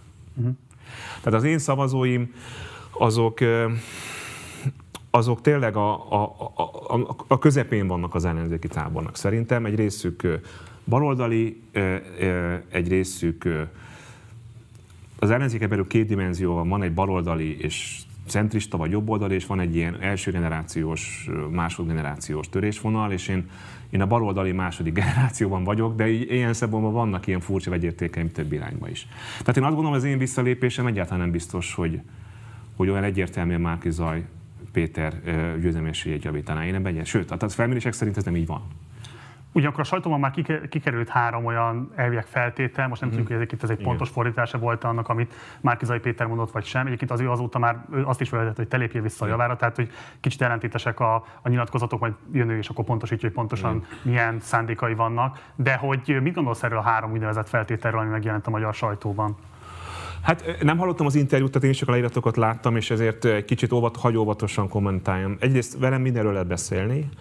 Az elszámoltatás, az, ha én leszek a miniszterelnök, Márkizaj Péter lesz az elszámoltatási atya úristen. Tényleg, tehát tőlem bárki, bármi, tehát hogy nehogy valaki azt érezze, hogy én, én ebben azért vagyok egy kicsit óvatosabb, mert én, hogy mondjam, főpolgármesterként két éve küzdök ezek az ügyekkel. Tehát ez, ez nem olyan dolog, hogy ez nem politikai szám, nem az benyomunk egy gombot, és akkor van elszámoltatás. Tehát ez egy irgalmatlan mennyiségű munka, és a magyar tehát hogy az igazságszolgáltatás működése az, az, az, nem mindig, tehát van egy politikai blokkolás, nyilván azon, hogy bizonyos ügyek nem jutnak el egyáltalán a vádemelési szakaszig se, de egyébként az elszámoltatást minden kormány megérte, soha nem belőle semmi, és, és, és én ezzel egy kicsit, hogy mondjam, nem akarok senkit fűteni a, a, az indulatait, mert ezek nagyon jogos indulatok, hogy azt akarom mondani, hogy welcome. Tehát, hogy ha én miniszterelnök leszek, és Márkizaj Péter ezt akarja kormányzaton belül vinni, vagy bárki más úgy érzi, hogy ezzel akar politikailag ezt az ígéretet teljesíteni, én, én, én teljes mértékben ezt támogatni fogom. Tehát ez, ezzel, nincs, ezzel nincs vitánk. Oké, okay, euróbevezetés. Az euróbevezetése kapcsán azért is hoztam szóba, hogy ezt, tehát én teljes mértékben elkötelezett vagyok az euróbevezetése kapcsán. Az, az időpont az egy nagy kérdés, és nem tudjuk azt, hogy hogyan veszük át a költségvetés egyetét, szerintem brutális hiányjal. Tehát az, hogy ezt mi levigyük tartósan éveken keresztül 3%-ra, miközben ez szerintem ennek a 3-4-szerese lesz, ez 12%-os hiányszám hát, van sima, hát simán, hát nem tudjuk. Hát, hát figyelj, hát olyan politikai tét van, és olyan osztogatás fog következni, és bár a gazdaság ugye hát visszapattanni látszik a járvány előtti időszakról, ugye nem növekedésről beszélünk, hanem visszapattanásról. Nem Ezeket nem tudjuk. Simán lehet, hogy 10%-os hiány van. Egyébként 2006-ban is 10%-os hiányjal mm, kampányoltak a szocialisták, tehát ezt már egyszer láttuk. Ezért én ebben azt tudom mondani, hogy, hogy szerintem Magyarországon több típusú adósság van, amit le kell dolgozni, de szerintem a, a humán szférákban való forrás bővítés adóssága nagyobb, mint az adósság csökkentésnek az adóssága. Tehát én hogyha az euróvezetésének az az ára, hogy mondjuk csinálunk egy brutál megszorító csomagot, azért, hogy mondjuk még ebben a cikluson be tudjunk menni az eurózónába, az, arról engem meg kéne győzni, mondjuk fogalmazok úgy, de szerintem erről lehet beszélni. Az euró kapcsolatosan nekem nincsen fundamentális problémám, sok baloldali közgazdásznak van, tehát én ebben centristább állásponton vagyok, mert a mi régiónkban Szlovákia példája azt mutatja, hogy ez működhet. Kicsit nem vannak borzasztó példák, ugye a, a, déli, a periféria déli országaiban meg rohadtul nem jött be az euró, tehát hogy ez, azért ez egy más kérdés. De nekem, nekem elsősorban ez a problémám, hogy hogyan tudjuk levinni a hiányt. Erről ezt meg kell beszélni, ez euró szintén jöhet. Hát akkor beszéljünk az igazi törésvonalról, vagy ami feltételez az Igen. igazi törésvonal, az alkotmányos érvénytelenség kimondása. Itt is szerintem ezt is szánazok szét, mert ez, ez egy túl fontos és túl bonyolult kérdés ahhoz, amilyen szinten erről beszélgettünk. Egyrészt az, hogy az alaptörvény eh, nem legitim, és mi nem fogadjuk el, ennek a kimondásával én teljes mértékben egyetértek. Egy. Kettő. Tudom, hogy ez egy romantikus, szentimentális dolognak tűnik, de egyébként szerintem politikailag iszonyatosan nagy súlya van, hogy a következő kormány nem esküdhet föl az alaptörvényre. Szerintem ez nagyon fontos. Az, hogy a feles törvényel kimondjuk az alaptörvény semmiségét, és ennek azt gondoljuk, hogy ennek van abban az értelemben közjogi konzekvenciája, hogy akkor az alkotmánybíróság megszűnik, és nem tudom micsoda. Én ezt nem látom magam előtt, most őszintén. Tehát, hogy ezt nem tudom, hogy miért, tehát alá fog írni a köztársasági elnök, mondjuk Kövér László, hogy ilyen törvényt alá fog írni, vagy ez hogy lesz? És anélkül, hogy hogy én be akarnám rángatni az Európai intézményeket magyarországi belpolitikai viták eldöntésébe. De én, én egy, egy, egy szempontot szeretnék felvetni. Minden olyan dolog, ami az alkotmányosság ügyében ebből a nem legitim, de egyébként legális helyzetben, amiben vagyunk, bármilyen unortodox vagy, vagy társadalmi támogatottságot fölmutató, és tulajdonképpen a legalitást legitimitással felülíró dolgot akarunk lépni, minden, amit elfogad az Európai Bíróság és a Velencei Bizottság, az nekem mind, nekem mind elfogadható. Meglepődnék azon, hogyha ez így lenne. Őszintén, de nem tudom. Egyébként holnap jön hozzám ez a jogállami raportőr bizottság, meg fogunk őt kérdezni. Tényleg. Hogyha ez átmegy az európai... Ez azért nagyon fontos, mert Magyarország gond, tulajdonképpen ma már az utolsó bástyája a kormányal szemben az alkotmányos intézmények védelmének még mindig az Európai Uniós tagságunk. És én nagyon sajnálom, hogy erre kell használnunk, mert az valójában nem erre kell használnunk, tehát arra kéne használnunk, hogy mondjuk jól felhasználjuk az Európai Uniós pénzeket, és, és mondjuk verjük az asztalt egy szociális Európáért, hogy a magyar állampolgárok ugyanabban a szociális biztonságban élhessenek, mint a németek vagy a franciák. De most az van, hogy az utolsó bástya tulajdonképpen, ami még a magyar jogállamiságot védi, az az, hogy mi egy olyan nemzetközi közösségnek a tagjai vagyunk, amely éppen egyébként minket ebből a szempontból vizsgál. És hogyha egy olyat lépünk, amely, amelyel tulajdonképpen tovább visszük Magyarországot az alkotmányosság, tehát, hogy ezek a lépések az alkotmányosság helyreállításáról szólnak, vagy a további sodródását kifelé, ezt szerintem döntsék el azok, akik, akik, akik most a legfontosabb védőbástyája az alkotmányosságnak. Azt akarok mondani, hogy szerintem itt is a részletekben nagyon sok minden ö, ö, kibeszélendő, és számomra minden megoldás elfogadható, ami az Európai Bíróság szerint elfogadható. Része ennek a tárgyalásnak, ami holnap indul között és Márkizai Péter között az, amit ő fogalmazott meg, hogy te magad lép vissza adott esetben az ő javára? Hát én nehezen látom az ezzel kapcsolatos érveket, de majd Péter el fogja mondani ezeket. Én nem tartok, semmit nem tartok kizártnak, csak az a helyzet, hogy ugye két lépésben lehet kormányváltáshoz eljutni. Én őszintén én nagyon-nagyon tisztelem a DK-nak a párszervezési munkáját. Nagyon-nagyon-nagyon sokat tartom Dobrev képességeit, és az által vezetett kormányban simán lehetne tag. Tehát, hogy ez, én velük akarok kormányozni, mert fel sem merül más opció. De abban azzal a többségi véleményen én osztozom, hogy Dobrev Kára vezetésével az ellenzék nem tudja leváltani ezt a kormányt. Ezért második lépésként egy olyan második forduló stratégia kell, amiben, amiben valaki más a jelölt. És mivel az én szavazóim az én visszalépőm esetében a Dobrev Kárára szavaznának, is felismerve ezt a, azt a helyzetet, hogy a Klára bár hozzám hasonlóan baloldali politikát képvisel, de egyszerűen ezer másokból, amit nagyon jól ismerünk, és ha kimegyünk és megnézzük az óriás plakátokat, akkor nem tudjuk nem ismerni ezeket a tényeket. Nyilván azt gondolják, hogy velem könnyebb nyerni. Ez együtt is az én visszalépésem egyáltalán nem biztos, hogy Márkizai Péter győzelmi esélyt javítaná. Fordítva viszont, viszont igen, hiszen azt, azt én azt látom ezekből a, a felmérésekből az ő visszalépése, viszont nálam jelenne meg plusz szavazatok formájában. De, de egy dolgot biztosan tudok mondani.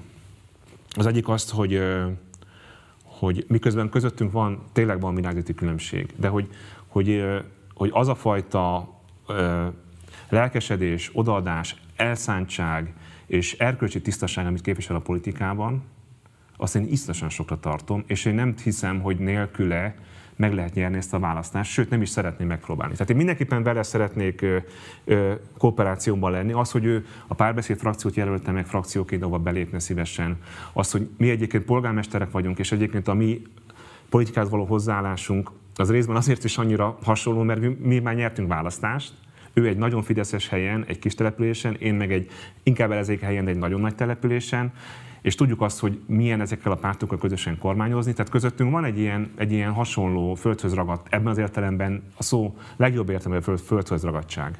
Mi javítja szerinted jobban az esélyedet? Az, hogyha meg tudsz egyezni Márkizai Péterrel, vagy ha mindhárman fönnmaradtok a páston, és így küzdötök meg a második fordulóban? Én nem, tartanám, nem tartom kizártnak ezt a második opciót se, de én elkerülném. Tehát, a,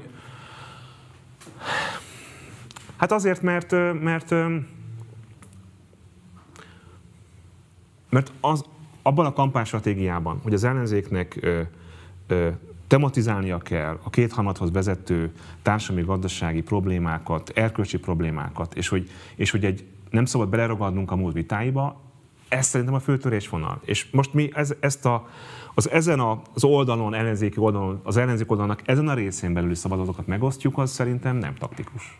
Akkor egy záró kérdést engedj még meg, mert aztán majd folytatnunk kell a műsort. Érkezik egyébként mondani a nézőknek még majd Fekete Győr András, illetve Márkizai Péter is a későbbiekben. Ezután pedig Ruf Bálint érkezik majd ide-vissza hozzánk. Szóval szerintem van egy alapvető kérdés, hogy nyilvánvalóan, ha lesz is megegyezés köztetek, Márkizai Péter szavazói nem egy az egyben lesznek a te szavazóid.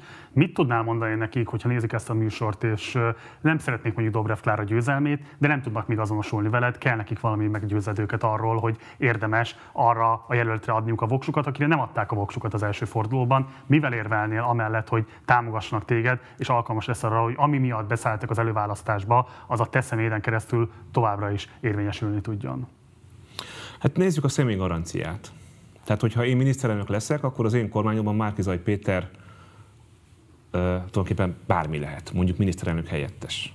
Ö, ha Márkizaj Péter lesz a miniszterelnök jelölt, akkor én mondom a főpolgármester, tehát én nem tudok így ebben az értelemben mellé állni a kormányzásban, és azok, a, azok az erkölcsi vagy közpolitikai célok, amelyeket képvisel, azok között, hogy mondjam, szakmai részletkérdésében van vitám, de a politika fő irányát tekintve nincs.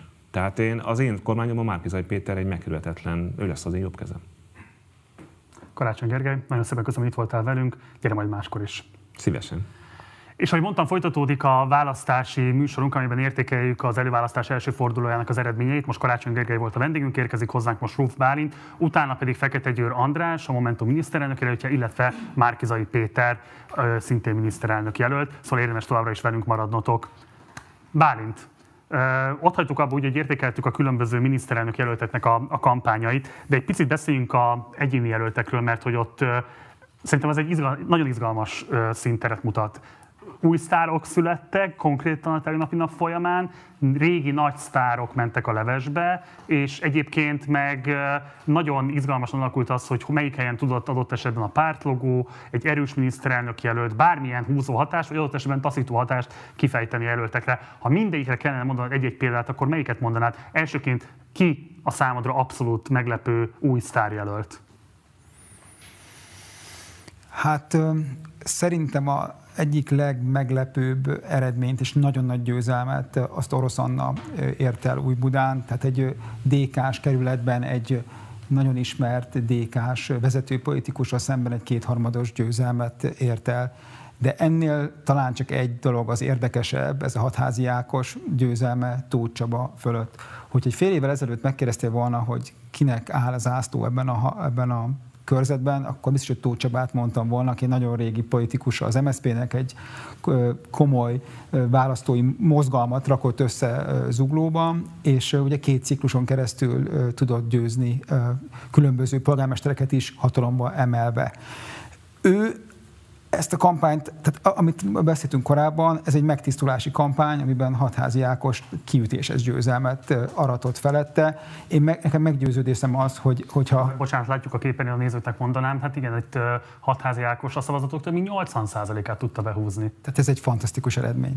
Meggyőződésem az, hogy ha a Tóth Csaba elképesztő kampányhibákat vétett az utolsó két hónapban, de az is látszik, hogy amit beszéltünk, hogy van egy olyan tömeg, ami hogyha már fellázad, és már cikinek érzi a saját maga jelöltjét, akkor képes így elsodorni. Menjünk egy pillanatra vissza Orosz Anna és Gyénémet Erzsébet kérdéséhez. Szóval egy Gyénémet Erzsébet egy rendkívül politikus. A vitán is lehetett látni, amit szerveztünk a Partizánon, hogy kiélelt válaszai vannak, pontosan képes fogalmazni, ráadásul nagyon régóta van tereptapasztalata, egy nagyon erős pártál mögötte, ehhez képest Orosz Anna nyilvánvalóan egy sokkal fiatalabb politikus, sokkal kevesebb tapasztalata rendelkezik. Mi az, ami miatt mégis egyébként ilyen kiugróan tudta megverni a rutinos rókának számító Gyénémet Erzsébetet? A rutinos róka, de még nem nyert választást. Tehát ő egy... Közben látjuk az eredményeket, és 68 fölött, majdnem 69 kal hozta be azt a körzetet orosz Anna. Tehát még egyszer rutinos róka, de még nem nyert választást Német Erzsébet. 30 éve van a politikában, ez nem sikerült még neki.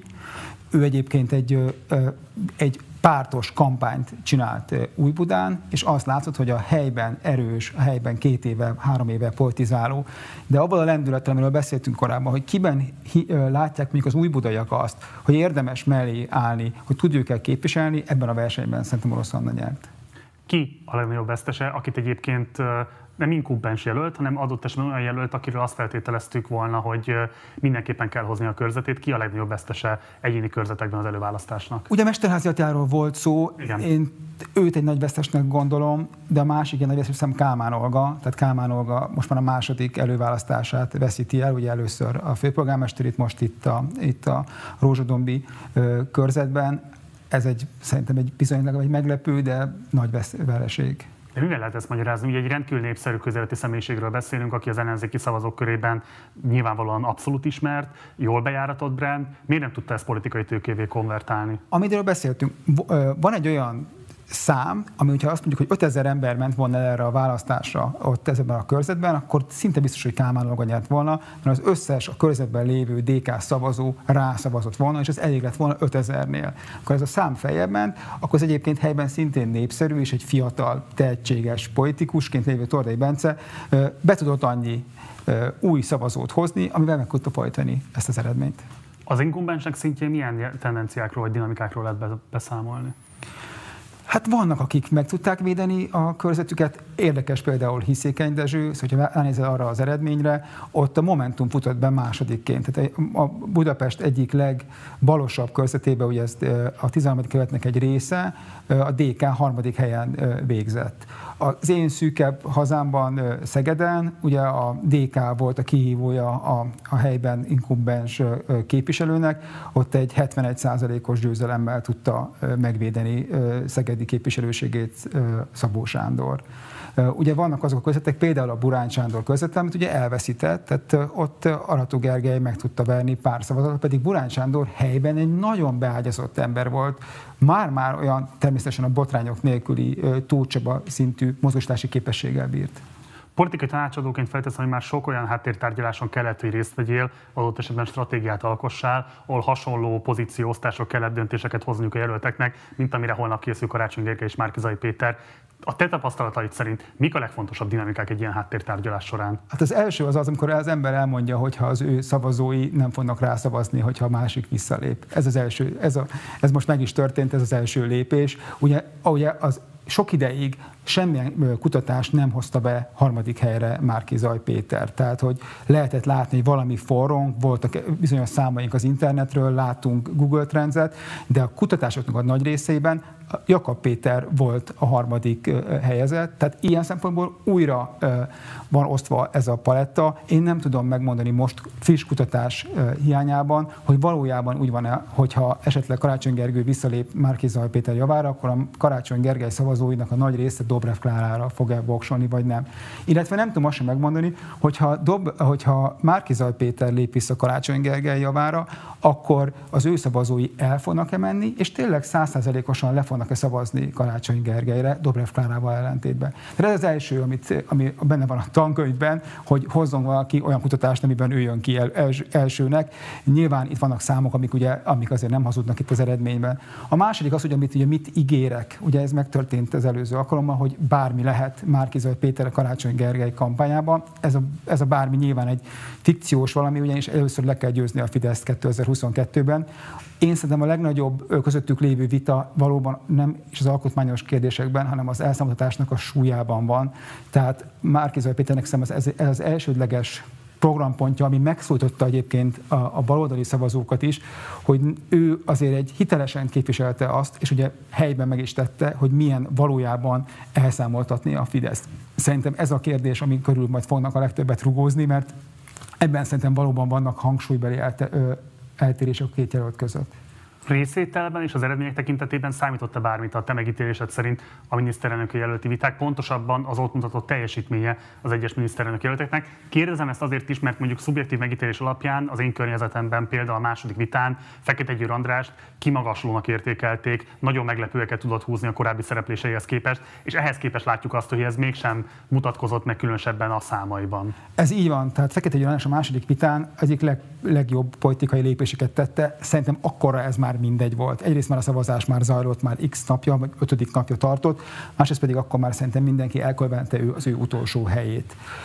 Egyébként visszalép egy kicsit, és kicsit dicsérve titeket, szerintem a jelölti kampány is sokat tudott hozni abban, hogy az emberek végre valamit átéltek, hogy milyen vitákat nézni. Lehet, hogy kicsit még suta, lehet, hogy még nem mindig tökéletes, de mozgósító hatással bírt. Az RTL klubos ö, ö, valódi vita, mert ugye az ATV-ben inkább csak úgy is mondjam, simogatták egymást a, a, a jelöltek, az RTL klubban tényleg volt már egy komolyabb egymásba ö, ö, szállás, ami szerintem rendben is van, ez, ez, ez a cél, hogy minél jobban kijöjjenek a különbségek. Sok ember által nézett valami, ami szerintem egyébként Márki Zaj Péternek hozta a legtöbbet. Tehát, hogyha megkérdezed azt, hogy az ő hogyan tudta kompenzálni hogy az ismertségét, ezekben mondott két-három olyan dolgot, amiben az, az, azok a válaszok, akik erre fogékonyak, például arra, hogy ki mit ígér, amiről beszéltetek elő, előzőben. Ő ebben egy nagyon nyugodt ö, ö, álláspontot képviselt. Valóban egymás között elosztottak 3000 milliárd fontot kb. az összes jelölt, és ő azt mondta, hogy hát ő nem tudja ebben, ebben a dologban részt venni, mert nem tudja, hogy mik a, mik a helyes számok. Ezek olyan hívó szavak, amikre nagyon sok ember rezonál. Egy körre még beszéljünk a Dobrev kampányról, mert van egy fontos vonatkozása, amit szerintem kevéssé tárgyaltunk. Ebben a műsorban egész biztosan, de szerintem a magyar nyilvánosságban sem nagyon. Ugye nagyon sokan szokták analógiába állítani az ő kampányát Hillary Clintonéval, és egyetlen egy vonatkozásban szerintem érdekes azt fölvetni, hogy Hillary Clintonnak megvolt a saját maga toxikus politikai múltja, az nem kérdés, akár külügyminiszterként, akár a Clinton alapítvány vonatkozásában, és így tovább. Viszont az teljesen nyilvánvaló, hogy a szavazóknak egy jól megkülönböztethető része igazából az ő férjének az elnökségével kapcsolatos problémáit verte el rajta 2016-ban. Így nem is kérdezem azt, hogy amikor Dobrev Klára nyilvánvalóan a DK jelöltjeként, a DK-nak pedig az ő férje és egyben korábbi miniszterelnöke az országnak, Gyurcsány Ferenc vezeti ezt a pártot. Tehát, hogy nyilvánvalóan van egy ilyen politikai kötődés is a kettőjük között, de mennyiben méltányos az, amiben, amivel Dobrev Klárát illetik az ővel szemben megfogalmazott elvárások tekintetében, nevezetesen, hogy Gyurcsány Ferenc politikája miatt gondolják azt, hogy bár számos alkalmasságot mutat a különböző vonatkozásokban jelöltként, mégis azt gondolják, hogy nem lehet megválasztani őt, nem képes megválasztatni magát Orbán Viktorral szemben.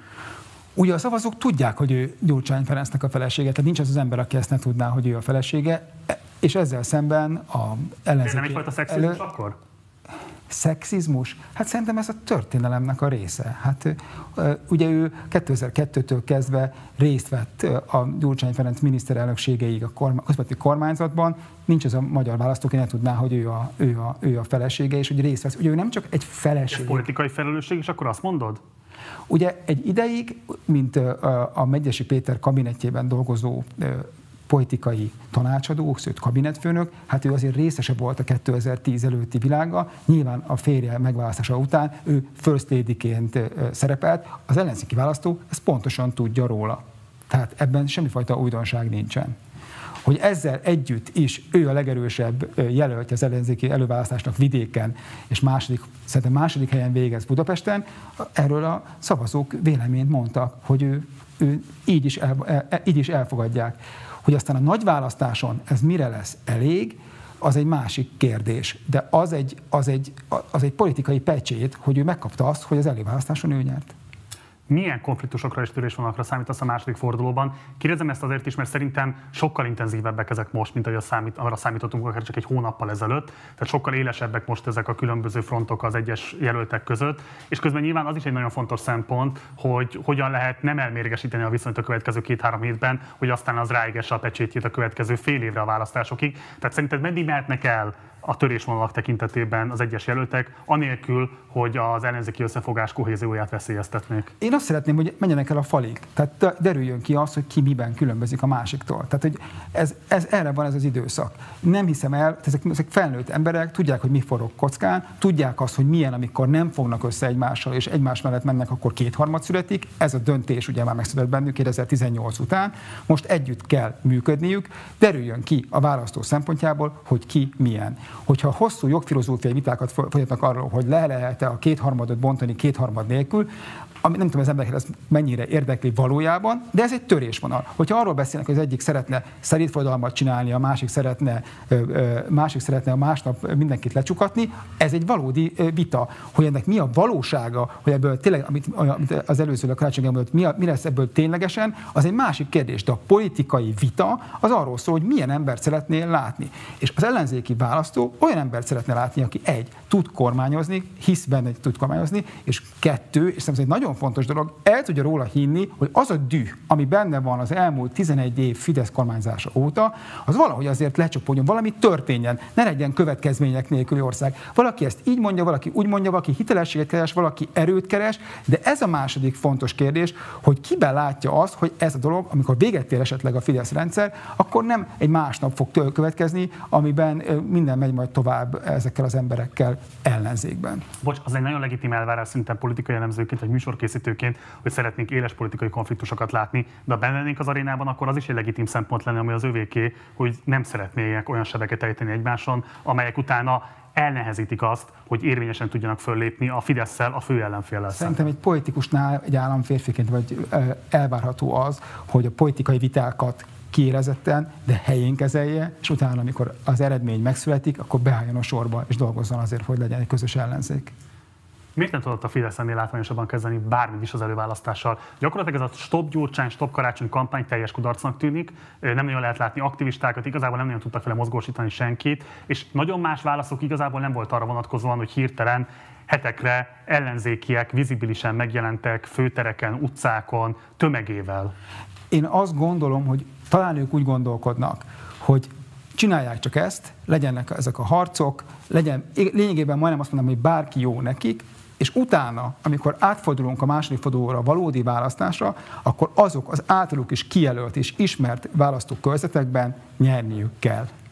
Ők lemondanak ezekről a nagyvárosokról, lemondanak Budapestről, de azokban a közvetekben, ahol billeg, ott kell nyerniük, és arra kell koncentrálniuk. Ez az, szerintem ez az ő stratégiájuk.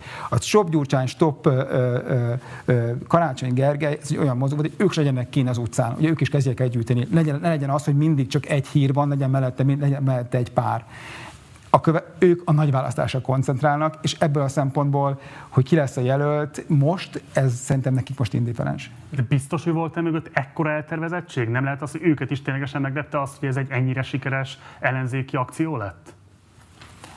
Én azt gondolom, hogy ők elég jól szondázzák a közvéleményt, és tudják azt, hogy a választás hol dől el. És ez a választás, hogy már harmadszorra mondom, vidéken, kis településeken, kisvárosokban dől el, ahol az előválasztások a szele kevésbé fújt be, mint a nagyvárosokban.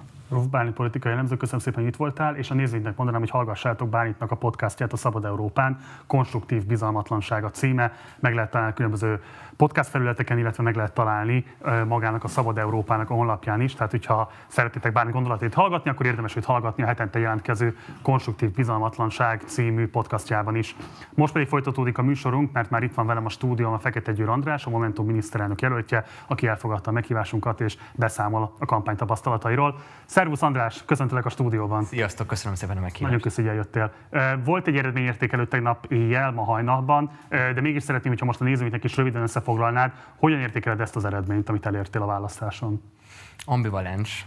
Mármint az én eredményem az, az nagyon pocsék és az egy egyértelmű kudarc, a miniszterelnök jelölti eredmény. Ugye én pártelnök is vagyok mellette, és most jelenleg a Momentumnak 14 EVK győztese van, tehát parlamenti képviselőjelölt győztese, egészen Debrecentől, Szegeden át, Kecskemét, Budapest, most, ha minden jól megy, Szabó Szabolcs fogja tudni megnyerni Csepel-Soroksárt, és nagyon drukkolunk Tóth Endrének, Molnár Gyulával szemben. Ezek egy órán belül kiderülnek remélhetőleg. Igen, igen, pár órán belül kiderülnek, úgyhogy ez az egyik szemem sír, másik nevet effektus, viszont azért azt is el kell mondanom, hogy mi 54 helyen indítottunk jelölte, tehát új momentumos arcot, és nyilván azért örültünk volna, hogyha több helyen sikerül nyerni. Szerencsére vannak olyan körzetek, amik, amik nagyon billegők, tehát például a Keszthelyi körzet Zala megyében, vagy most Hajdubihar megyében a Hajdúszoboszlói körzet, ahol meg kell majd nagyon dolgoznunk, hogy a Fideszt ott legyőzzük, és az egy jó kihívás lesz nekünk, és nagyon sok olyan körzetet nyert meg a Momentum, amiben számíthat majd a, a, a mandátumra. A végeredmény mennyire lepett meg? Akár a sorrendiségében, akár az arányaiban? A melyikre gondolsz pontosan? A miniszterelnök jelölti. Sorrendiségében egyáltalán nem lepett meg. Mikor voltál biztos benne, hogy Márkizai Péter lesz a harmadik? Mm, szerintem már hetek óta. Igen? De lehet, hogy már egy-két hónapja. Igen. Igen, én már én azt éreztem, nagyon, sok, nagyon sokat jártam én is az országot, és, és én azt hallottam sok embertől, akik azt mondták, hogy hát köztem meg közte lamentálnak, vagy karácsony és közte lamentálnak, de hogy valószínűleg őt fogják választani. Úgyhogy én ezt éreztem, benne volt a levegőben, tehát volt, volt neki ilyen szempontból egy, egy momentum az elmúlt időszakban, és én, én gratuláltam, és neki ugye itt elkint a folyosón. Oroszan aratta talán a győzelmeteket, igen, Egy harmadot. Picit meg is lepe, meglepő is volt, és hát hatalmas arányú győzelem volt. Igen. És ő ugye azután így fogalmazott egy rövid sajtótájékoztatóban, a hibákat ki kell elemezni, a következtetéseket le kell vonni, ezt kifejezetten a te kampányoddal kapcsolatban mondta. Hogyan fog kinézni ez a folyamat, és mikor várható ennek az eredménye? Ez a, ugye most még friss az élmény, tehát ezt, ezt most kell majd megcsinálni ezeket az elemzéseket. Mi egy tanuló közösség vagyunk, tehát ez egy tanuló párt, ami nem szeretné elkövetni ugyanazokat a hibákat, tehát ezekből tanulni kell. A választók azt a világos visszajelzést adták nekem személyesen, hogy, hogy András, neked még tanulnod kell. Tehát itt leginkább a tapasztalatot, a kormányzó képességet keresték az emberek. Ezt mi nem tudtuk demonstrálni, nem tudtuk bizonyítani ebben a kampányban. Talán ez volt a, a legnagyobb hiányossága. Nyilván voltak jó pontjai, vagy, vagy csúcsai ennek a miniszterelnök jelölti vitákra, gondolok itt elsősorban, de túl későn jöttek, tehát már nem igazán változtattak én szerintem a közvélekedésen, és hát voltak mélypontjai, mint például itt a, a veled folytatott beszélgetés, ami meg nyilván a kormányzó képtelenséget demonstrálta inkább. Szóval, hogy, hogy ilyen felemás volt ez az egész. Na mindegy, én, én nagyon köszönöm a visszajelzést a, a választóktól, mert fontos a jövőre nézve. Véletlenül sem akarlak az eredményeddel frocizni, mert szerintem egyébként, ha végignézünk a rendszerváltás utáni magyar politika történetet, akkor azt lehet látni, hogy az igazán meghatározó politikusoknak a karrierében nagyon súlyos törésekből történő felállás volt az, ami eldöntötte azt, hogy alkalmassá váltak-e később egy fontos pozíció betöltésére, vagy egy fontos győzelem behozatalára. Tehát simán lehet, hogy mit pár év múlva, évtized múlva úgy fogunk visszanézni erre az előválasztási eredményre, mint ami egyébként valami új időszaknak a kezdete, de közben mégis azért te nagyon hangsúlyosan, és a Momentum is nagyon hangsúlyosan eh, kijelentette azt több alkalommal, hogy a következmények nélküli ország felszámolásáért küzdötök. Ezért kérdezem azt, hogy igazából ennek az eredménynek milyen következménye kell lennie a te pozíciódra nézve. Ezt a közösség el fogja dönteni. Tehát ez uh, nyilván... Ez felelősségük, vagy neked is van ebben felelősség? Szerintem ez közös ebből a szempontból. Itt uh, ugye engem, amikor megválasztottak tavaly nyáron a, a Momentumosok, akkor én arra kaptam két éves mandátumot, hogy 2022-ben a Momentumot vezessem a parlamentbe, és kormányra. Tehát ez a kettő, ezek a folyamatok ezek történnek, a kormányzati felkészülés tavaly nyár óta zajlik 350 momentumos bevonásával, ami pedig a parlamenti képviseletet, képviseletet illeti, ott pedig én azt látom, hogy egy komoly meghatározó frakció lesz a Momentumnak. De még egyszer mondom, ami a miniszterelnök jelölti eredményből fakadó következmény, azt még a következő egy-két hétben kell a, a, a közösséggel együtt megvitatni. Időközben egyébként, amíg beszélgettünk, egy újabb momentumos győzelmet elkönyvelhettek, ugyanis Szabó Szabolcs behúzta Csepelt. Szuper. Számítottunk rá. A legfontosabb kérdés a ma este folyamán. Igen. Van három miniszterelnök jelölt, aki tovább jutott a következő fordulóba, és te már egyértelműsítetted a tegnap este folyamán, hogy Dobrev Klárát nem fogjátok segíteni, hogy megnyerje a következő fordulót. Ez azt jelenti, hogy nektek vagy Márkizai Péterrel, vagy Karácsony Gergelyekkel valamilyen taktikai, stratégiai, szövetségi helyzetet létrehoznatok. Mit fogtok lépni ebben a tekintetben? Nincs még erről döntés, ugye nyakunkon van a, a második forduló, tehát olyan nagyon sokat nem lehet rá aludni. Engem mindkettő, mindkét jelölt megkeresett a tegnap este folyamán, mindkettőknek gratuláltam természetesen, fogunk majd beszélgetni.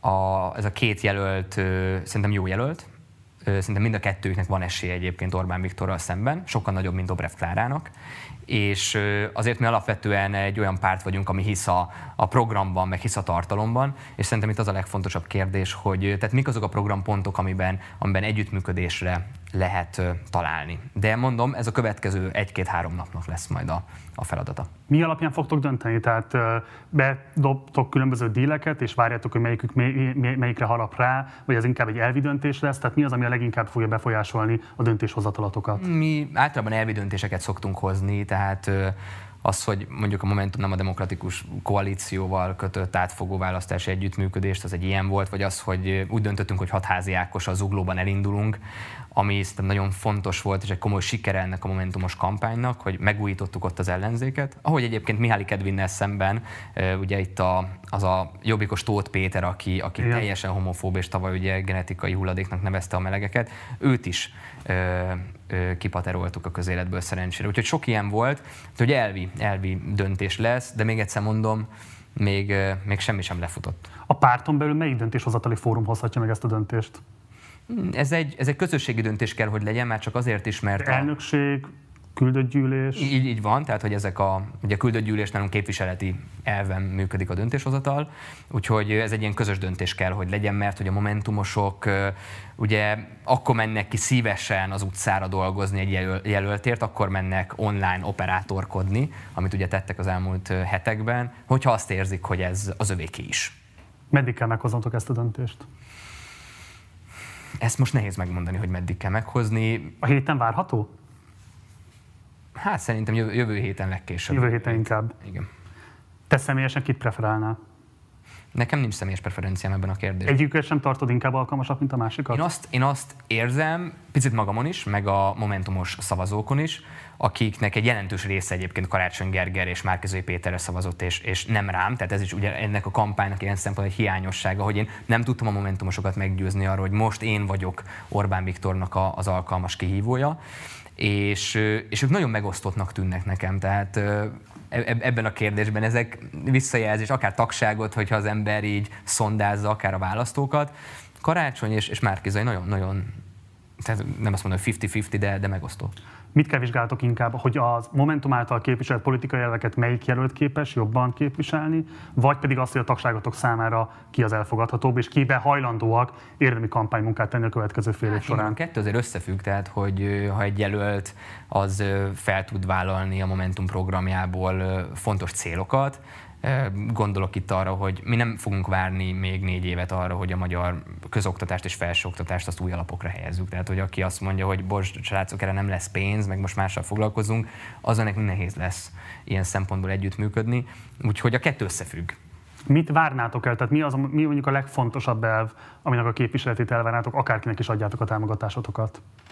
A nekünk fontos a, a, a politikai kultúra megújítása. Tehát mi, mi azt szeretnénk, hogy egy olyan közélete legyen Magyarországnak, amiben bízhatnak a választók, amiben az országot vezető politikusok azok nem ellopják a közpénzt, hanem, hanem dolgoznak ezért az országért, és, és ebben talán Márkizai Péter harsányabb volt ebben a témában, mint Karácsony Gergely, de Karácsony Gergely azért az utolsó pillanatban Tóth Csaba mögüli kiállásával szerintem egy fontos gesztust tett gyakorolt olyan korrekciós, nem tudom én, megmozdulást, ami hitelesíti az ő szemét inkább, mint Márkizai Péter a sajátját?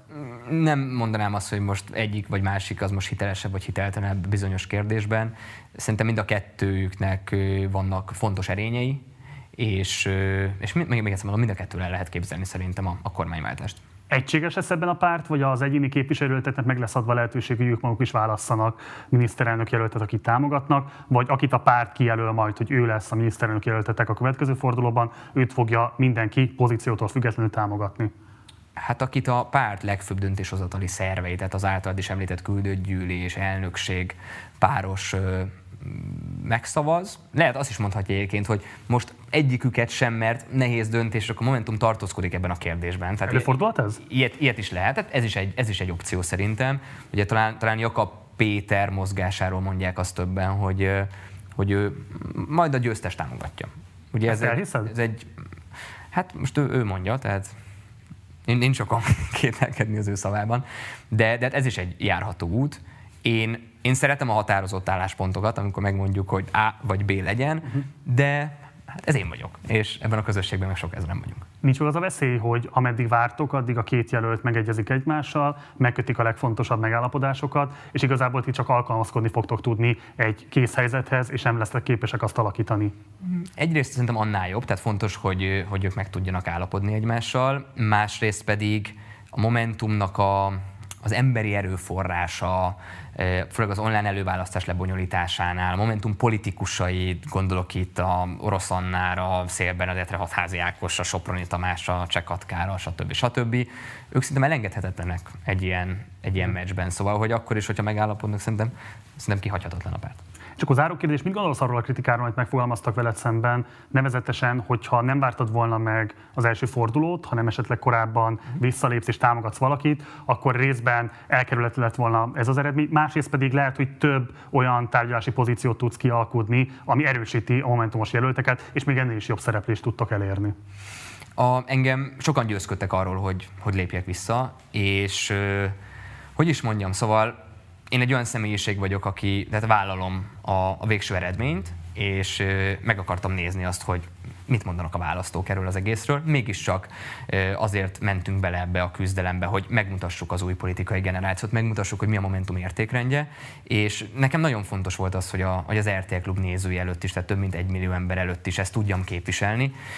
Ugye az már a választás során volt, most az ember nem fogja elárulni azokat a szavazókat, akik több ezeren már leszavaztak rá. De még egyszer mondom, a személyiségem is olyan, hogy így nem futamodunk meg ezektől a kihívásoktól, hogyha annyira rossz az eredmény, amilyen rossz az eredmény, akkor az a szembenézünk. Fekete András, nagyon szépen köszönöm, hogy jöttél hozzánk, és mindezt megosztottad a nézőinkkel. Én is köszönöm. Most pedig folytatódik az előválasztási értékelő műsorunk. Érkezik azonnal hozzánk Márkizai Péter, ugyanis az összes miniszterelnök jelöltet elhívtuk, hogy értékeljék a szereplésüket, értékeljék azt, hogy mi vár majd most ránk igazából a második fordulóban. Ők hárman fogadták el a meghívásunkat, úgyhogy utolsóként most ebben a blogban érkezik hozzánk Márkizai Péter, aki már itt is ül a stúdióban. Szervusz Péter, köszöntelek az adásban. Szervusz Marci. Elmaradhatatlan kék mappáddal. Így van, jegyzetelek. Péter, mennyire lepett meg téged az a hely, amit be tudtál csípni végül ebben az előválasztási első fordulóban, vagy készültél már rá az utóbbi hetekben? Hát azt hiszem, hogy akkor, amikor aláírás gyűjtésben a szükséges és még általam is rendkívül szkeptikusan szemlélt 20 ezer minimális aláírás helyett 33.500-zal a harmadik legtöbb aláírás gyűjtöttük, és a lehető legtisztább módon, nem, nem csak az, hogy mi nem mondtunk, nem blöföltünk erről, hanem ezt tényleg az utcán gyűjtötték, mint egy ezer ember részt vett benne 150 helyszínen, tehát egy, egy csodálatos eredmény volt. Én azt mondtam, hogy akkor megtörtént a csoda. Utána már hittem abban, hogy a harmadik helyzetet, harmadik helyzést is el lehet érni, tehát hogy újra megtörténhet a csoda onnantól kezdve bíztunk benne és dolgoztunk érte. Mit rontott el szerinted Jakab Péter, illetve a Jobbik? Kérdezem ezt azért is, mert hogy az előválasztás előtt az egy axioma volt, hogy ők az úgynevezett vidék pártja, hogy van még egy olyan hálózatuk, ami a többi ellenzéki pártnak nem áll a rendelkezésére. Erre most alaposan rátszáfolt az előválasztás. Te meg ugye különösebb szervezeti háttér nélkül tudtad behúzni ezt a harmadik helyet. Mi hiányzott a Jobbik kampányából? Mit mértek fel rosszul Jakab Péterék? Hát az, hogy szervezeti háttér nélkül azzal annyiban vitatkoznék, hogy ne becsüljük le a Kossuth és a Mindenki Magyarország a mozgalom aktivistáit, hiszen ez nélkülük nem ment volna. E, nagyon sok jelöltünk is volt, vannak, akik támogatott jelöltként is e, közel állnak hozzánk természetesen, és jó ismerősök, és természetesen saját jelöltünk is 24, és közöttünk nagyon sokan jól szerepeltek. Úgyhogy én e, nagyon büszke vagyok arra, hogy ilyen sok kedves ismerősöm támogatom van az országban ezt a hálózatot még egyszer mondom, nem lehet lebecsülni. Még most a párt elnökök is kinyilvánították, hogy az országban valószínűleg legalább a harmadik legkomolyabb hálózatunk nekünk van. Az világos, de nincsenek állami milliárdjaitok, nincsenek, nincsenek sőt, önkormányzataitok, amelyek tudnának ilyen szempontból hát, csak... fizetett munkaerőt a rendelkezésre bocsájtani. Ezekkel a jobbik rendelkezik, Így rendelkezett. Van. Miért nem tudta ezt jobban hasznosítani szerintem? Ezt nem tudom, hogy a, hogy a milliárdok mennyire nincsenek, arra az jutott eszembe, hogy csak az utolsó héten Karácsony Gergely több pénzt költött el, 21 milliót csak Facebook hirdetésre egy hét alatt, mint amennyi nekem az egész kampányra rendelkezésre állt a teljes kampányra. Nem tudom egyébként a választ a kérdésre, tehát nem tudom, hogy a Jakab Péter mit rontott el. Én úgy látom, hogy igyekezett, de azt is látom, hogy az ő stílusa az nem biztos, hogy a választók fejében egy miniszterelnöki hivatáshoz megfelelő stílus volt, és azt is látom, hogy nem csak most nem jött el, beszámolni mondjuk a partizán közönsége előtt, de a nyilvános vitáktól is tartózkodott, más, mondjuk a Vonagáborhoz sem ment el a programjáról beszélni, tehát minthogyha lett volna benne egy ilyen tartózkodás, és lehet, hogy azért a közönség számára ez nem volt szimpatikus.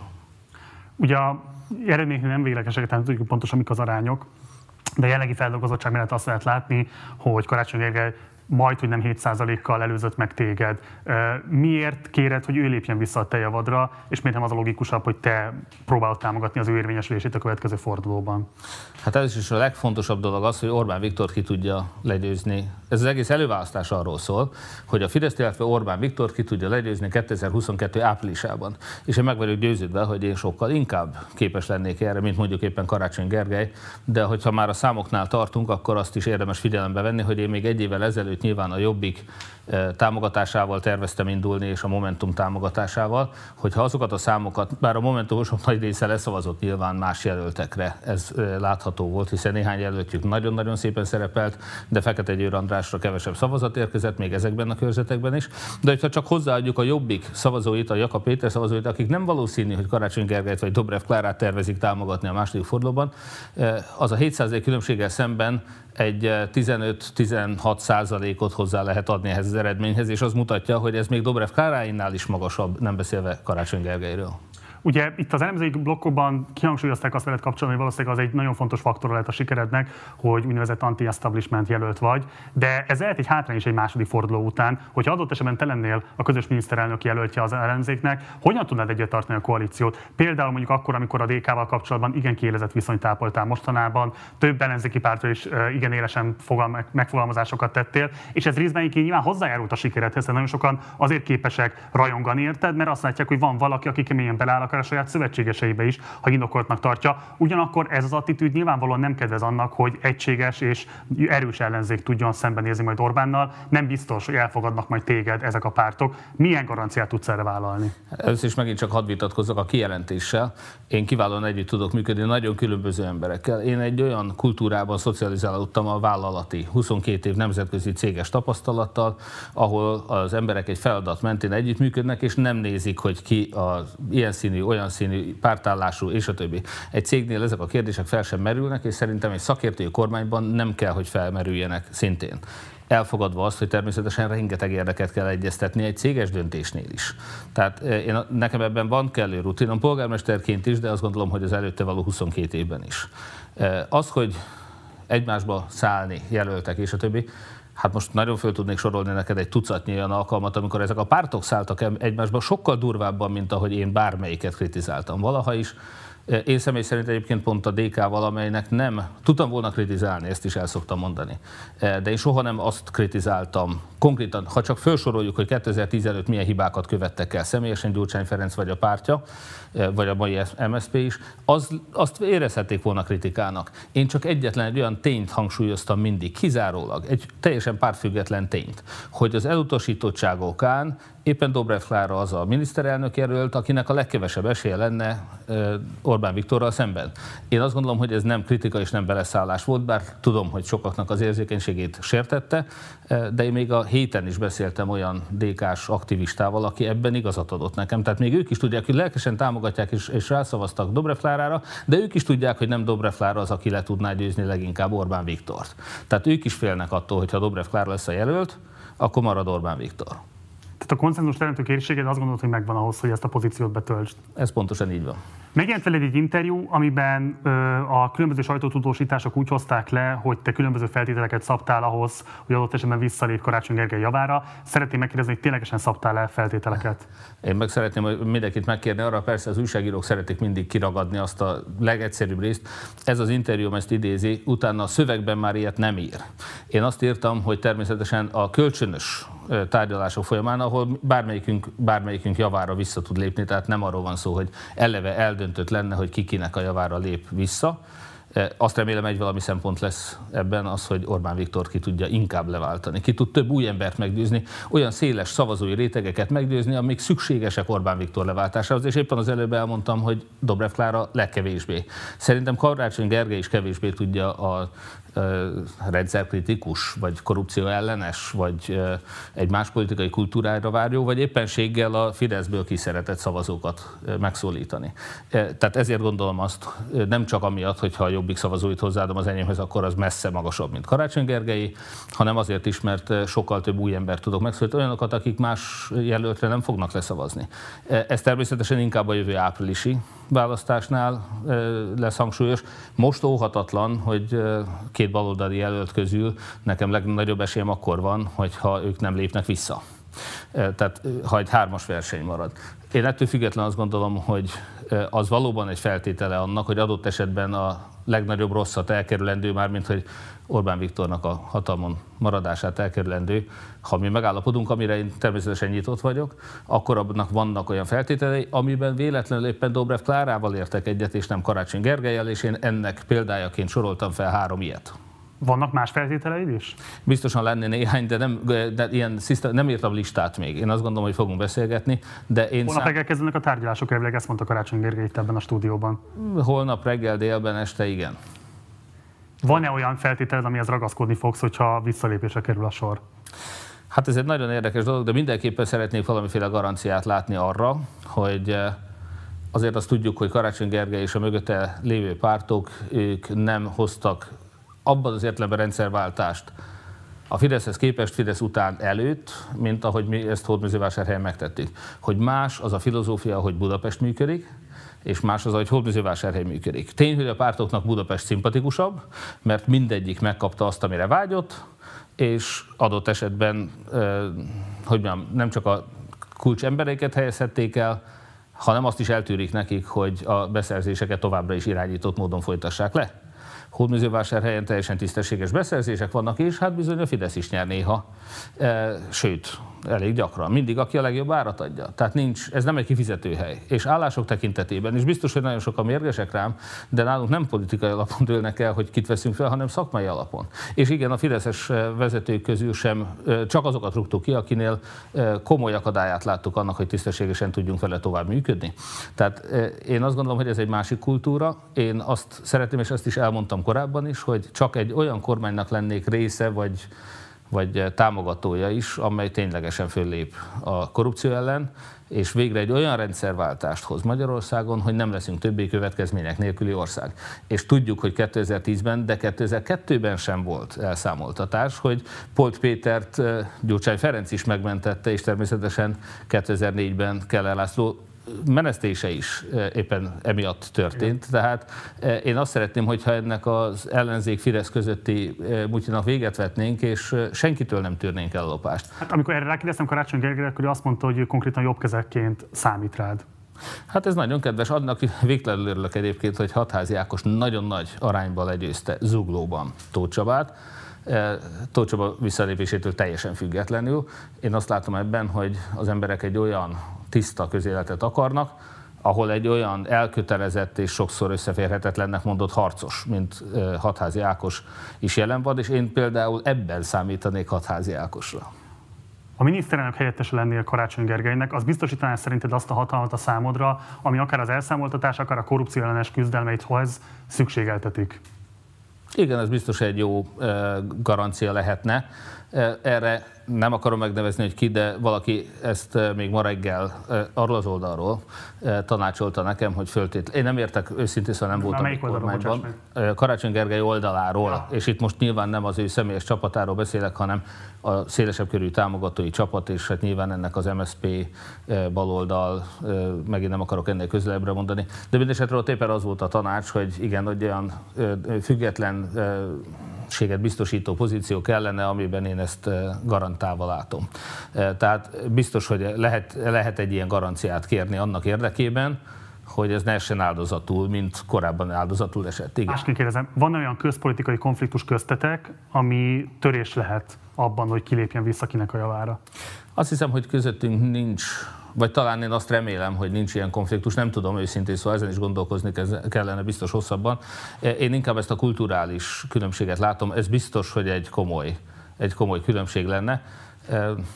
Hát sokan szokták azt kifogásolni, hogy mondjuk Karácsony Gergely nem elszámoltatta az elődeit, hanem kitüntette, vagy éppenséggel az ő által is ismert visszaéléseket zuglóban adott esetben egy egy távolmaradással vagy egy tartózkodással jelezte, vagy éppenséggel az ATV-ben. Mondta a kritikáját, bár hozzáteszem, azt különben azt én értékelem. Tehát az a, az a politikai vetélkedésnek, harcnak egy legitim eszköze volt, hogy amikor őt ott a saját támogatói szorongatták, akkor idézőjelbe kiveszélte őket az ATV stúdióban, és ezzel hozta őket nehéz helyzetbe.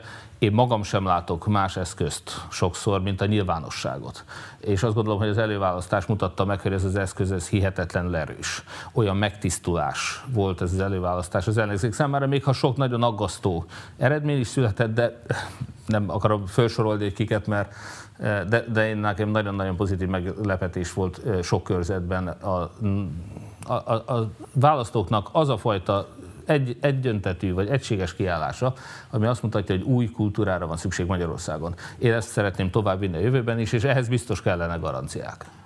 Ha nincs érdemi politikai konfliktus igazából köztetek, a kulturálisat leszámítva, és ezt nem akarom levecsülni, szerintem ez fontos kérdés. De olyan igazi közpolitikai konfliktus nincs köztetek, ami mondjuk azt mondaná, hogy nem az, tudom én. Azokon kívül, amit Progresszív adóztatás kell, vagy egy kulcsos személyjövedelemadó, nem tudom, az a, tudnék mondani egy de ha nincs ilyesmi, Igen. akkor igazából ez egy elvi döntés lesz. Tehát van egy elvi, elvi kérdés, hogy ki lép vissza kinek a javára, vagy pedig egy pragmatikus abban a szempontból, hogy meg kell nézni a számokat, közénkutatásokat össze. Igen? Pragmatikus. És akkor annak mi a mércéje? Azt kell megnézni, most én tudom, hogy már elindítottak egy kutatást, de hogyha Karácsony Gergely fizet egy kutatást, akkor mintha nem, azt ki lehet dobni abban a pillanatban. Tehát nyilvánvaló, hogy azt eh, nem fogom, elfogadni, ugyanúgy nem fogom elfogadni azt a kutatást, mint amely azt hozta ki a DK által jegyzett kutatás, amely azt hozta ki, hogy én majd 5%-ot fogok kapni, Fekete Győr András meg 12-t, és a többi. Tehát én azt gondolom, hogy ezek a tendenciózus fizetett kutatások, ezek nem szolgálhatnak iránymutatóul a, a, a jövőbeli döntéseknek, mert akkor Orbán Viktor fog maradni Magyarország miniszterelnöke. Én elemzések, kutatások segítségével, amit tényleg független felek végeznek, és, és megkérdőjelezhetetlen tisztasága, amit ki lehet hozni, és hát nyilván itt volt egy igen nagy mintás közvéleménykutatás, 633 ezer ember vett részt az előválasztáson. Ahogy mondtam, én ebből egyértelműen azt látom, hogy például a Jobbik és Momentum szavazókkal együtt a három talpon maradt jelölt közül a legnagyobb támogatást tudom felsorakoztatni a második fordulóra. Ez egy jelentős eredmény, de kérdezzük meg, nézzük meg, ki az, aki Orbán Viktor ellen esélyesebben tud mozgósítani, bizonytalanokat meggyőzni. Szerintem ez az, amiről nekünk beszélgetnünk kell Karácsony Gergelyel, mert elsősorban pragmatikusan le akarjuk váltani Magyarország ezer éves történetének legkorruptabb rendszerét pragmatikus döntést kell hozni, tehát akkor a jól értelek azt fogod megnézni, hogy melyik az a jelölt kettőtök közül, aki a legintegratívabb tud lenni, aki leginkább képes a másodlagos, harmadlagos, sokadlagos preferenciák alapján is a legszélesebb választói réteget egységbe kovácsolni? Te ez alapján fogsz döntést hozni? Én alapvetően ez alapján fogok, de nyilvánvaló, hogy azok a szempontok, amiket felsoroltam, három példát adtam, de ez nem egy, egy előre megtervezett és szerződésben rögzítendő alkú, hanem egy minta arra, hogy vannak olyan kérdések, amiben igen komoly eltérés van. Azért megint csak egy abszolút pragmatikus kérdés ez a progresszív jövedelmadó. Tehát azt tessék látni, hogy a progresszív jövedelmadóban semmi ördögi nincsen, a világ legtöbb országában, és Magyarországon is korábban progresszív jövedelemadó volt, az én aggályom az kizárólag annak szól, hogy tudom, hogy a Fidesz rá fog mozgósítani és adóemelésre riogatja az embereket, ha mi előre nem szögezzük le, hogy nincs adóemelés. És nyilván, hogyha én valamit kijelentek, az úgy is kell, hogy legyen. Tehát ha mi kijelentjük, hogy nincs adóemelés, amit szerintem ki kell jelenteni, akkor a progresszív annak az emelés részét azt nem szabad megcsinálni. Annak adócsökkentés lehet, de annak a korláta pedig elsősorban az, hogy milyen gazdasági helyzetben fogjuk átvenni az országot Orbántól, és sajnos azt pontosan tudjuk. Itt akkor egy kérdés nekem még, mert ugye az euró bevezetése volt egy ilyen másik felvetésed, amihez uh-huh. úgy szóltak a sajtótudósítások, hogy ragaszkodnál. Itt pont Karácsony Gergely azt vetette föl, hogy neki nincsen baj az euró bevezetésével, itt az időbeniségi a kérdés, mert hogyha mondjuk átveszitek a kormányzást, és kiderül, hogy van egy 8-10 százalékos államháztartási hiány, akkor annak a behozatala az például mondjuk egy pedagógus bérfelzárkóztatást veszélyeztethet, hiszen a Maastrichti követelményeknek megfelelő adósságrendezésbe kell investálni 800 milliárdot, 1200 milliárdot, nem tudom, ahelyett, hogy pedagógus bérfelzárkóztatás lenne, és neki mondjuk például az egy fontosabb közpolitikai prioritás. Te ebben hol állsz? Mit gondolsz erről a dilemmáról? Én nem kapcsolnám össze a kettőt. Tehát nagyon rossz üzenete van annak, hogyha valaki a forint inflálásával tervezi a béremelést visszavenni a dolgozóktól. E, viszont e, ez is egy gyakorlatilag kérdés, az eurót nem lehet bevezetni egy-két éves időtávon belül, hiszen ennek az előszobájába az ERM rendszerbe be kell lépni. Ma Orbán kormánya olyan mértékben eltávolodott a Maastrichti kritériumoktól, hogy mire sikerülne 60% alá vinni az államadóságot, 3% alá a költségvetési hiányt és az inflációt, az nyilvánvalóan nem egy-két év. Orbánnak meg lett volna lehetősége néhány évvel ezelőtt, hogy belépjen ebbe a rendszerbe, és akár ma már lehetne is eurónk, ha ő akarta volna. Ő inkább 2-300 milliárdot akart kivenni ebből a rendszerből évente, hogy aztán a Matolcsi családnak szétosztogassák, és azzal bizony igenis büntette a magyar nyugdíjasokat és munkavállalókat, valamint a vállalkozókat is. E, most pillanatnyilag tényleg nincsenek meg ennek a feltételei, ugyanúgy egyébként, mint ahogy a megyési kormány is elrontotta az előtte még jó eséllyel tartható feltételeket, és ezért nem lett eurója Magyarországnak már tíz évvel ezelőtt. Csak egy záró kérdéskör. Nem kérdés, hogy egy rendkívül ismert és elismert ellenzéki politikus vagy, ráadásul egy Budapesten kívüli közepes méretű városból tudtál fölépíteni magadnak országos profilt és karriert és elismertséget. A partizán nézői között is egyébként kiemelkedik a népszerűséged. Ugyanakkor van egy olyan kritika a helyzeteddel kapcsolatban, hogy Karácsony Gergely a főváros élén állandósultan a fideszes propaganda célkeresztjében nyilván sokkal kevésbé tudott olyan profilt építeni magának, sokkal több politikai felelőssége volt, ami lehetővé tette volna azt, hogy például akár éles állításokat tegyen olyan helyzetekben, ahol mondjuk ez neki sokkal több népszerűséget hozott volna. Tehát egy picit szélárnyékban voltál, és ez segíthette azt, hogy úgy tudj fölnőni, hogy mostanra harmadik helyet tudtál megcsípni ezen az ellenzéki előválasztáson miniszterelnök jelöltként. Mit gondolsz erről, hogy van egy ilyen aránytalanság a kettőtök kormányzati megtámadottságában? Mit gondolsz erről a kritikáról? Azt gondolom, hogy a támadásokban talán nem volt igazán kérdés. Karácsony Gergely feleségét nem nevezték gyermekgyilkosnak. Karácsony Gergelyt nem citálták 20 különböző perben bíróságra, ahol koncepciós pereketben a sajtót, a tanúkat elutasítva, hamis vád alapján, utólag bebizonyosodott valótlan vád alapján, és egy nevetséges koncepciós perbeli indoklással mentség fel utána éppen Lázár Jánost. Tehát én nem gondolom, hogy a támadásokban bármivel is kevesebbet kaptam volna, mint Karácsony Gergely. Most ő van óriás plakátokon, Hódműzővásárhelyen én voltam óriás plakátokon. A Fidesz az nem válogat eszközökben. Amiben vannak különbségek, az inkább például az eredménycentrikusság.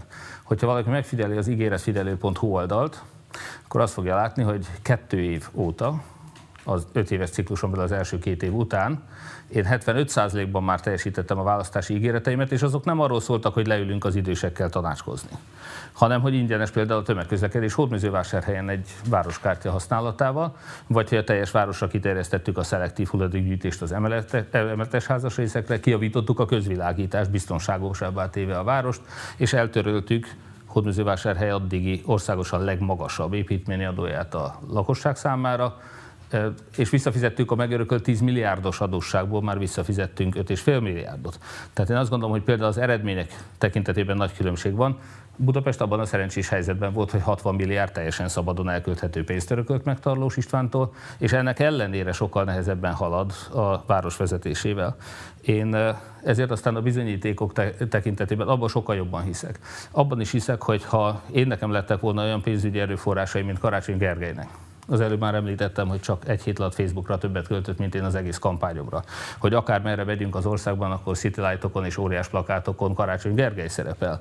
Hogy ő már volt egyszer miniszterelnök jelölt egy kampányban 2018-ban, hogy ő neki az ismertsége és a budapesti büdzsé mellett nyilván az emberi erőforrása és minden egyéb is megvan. Én azt gondolom, hogy egy ilyen eredménnyel ennél, ennél sokkal jobb eredményre lennék én képes mondjuk Orbán Viktorral szemben is, vagy akár az előválasztáson. Összehasonlíthatatlan az a, az a helyzet, ahonnan én eljutottam erre a szintre, és elismerve valóban századékosan önmagában, úgy, hogy még a tervezett támogatókkal szemben is kellett eh, kampányolni, hogy az én Facebookomat például lekorlátozták április 22-én, és csak a múlt héten kaptam vissza, hogy az organikus elérése a 80 ezeres oldalamnak le volt állítva nullára. Tehát annyi ellenszéllel, olyan ellenszélben, olyan még a pártoktól is megtapasztalt háttérbeszorítással sikerült ezt az eredményt elérni, hogy én ebben sok-sok bizonyítékot látok arra, hogy igenis képes vagyok ezzel a hozzáállással olyan embereket megszólítani, akiket más jelöltek nem.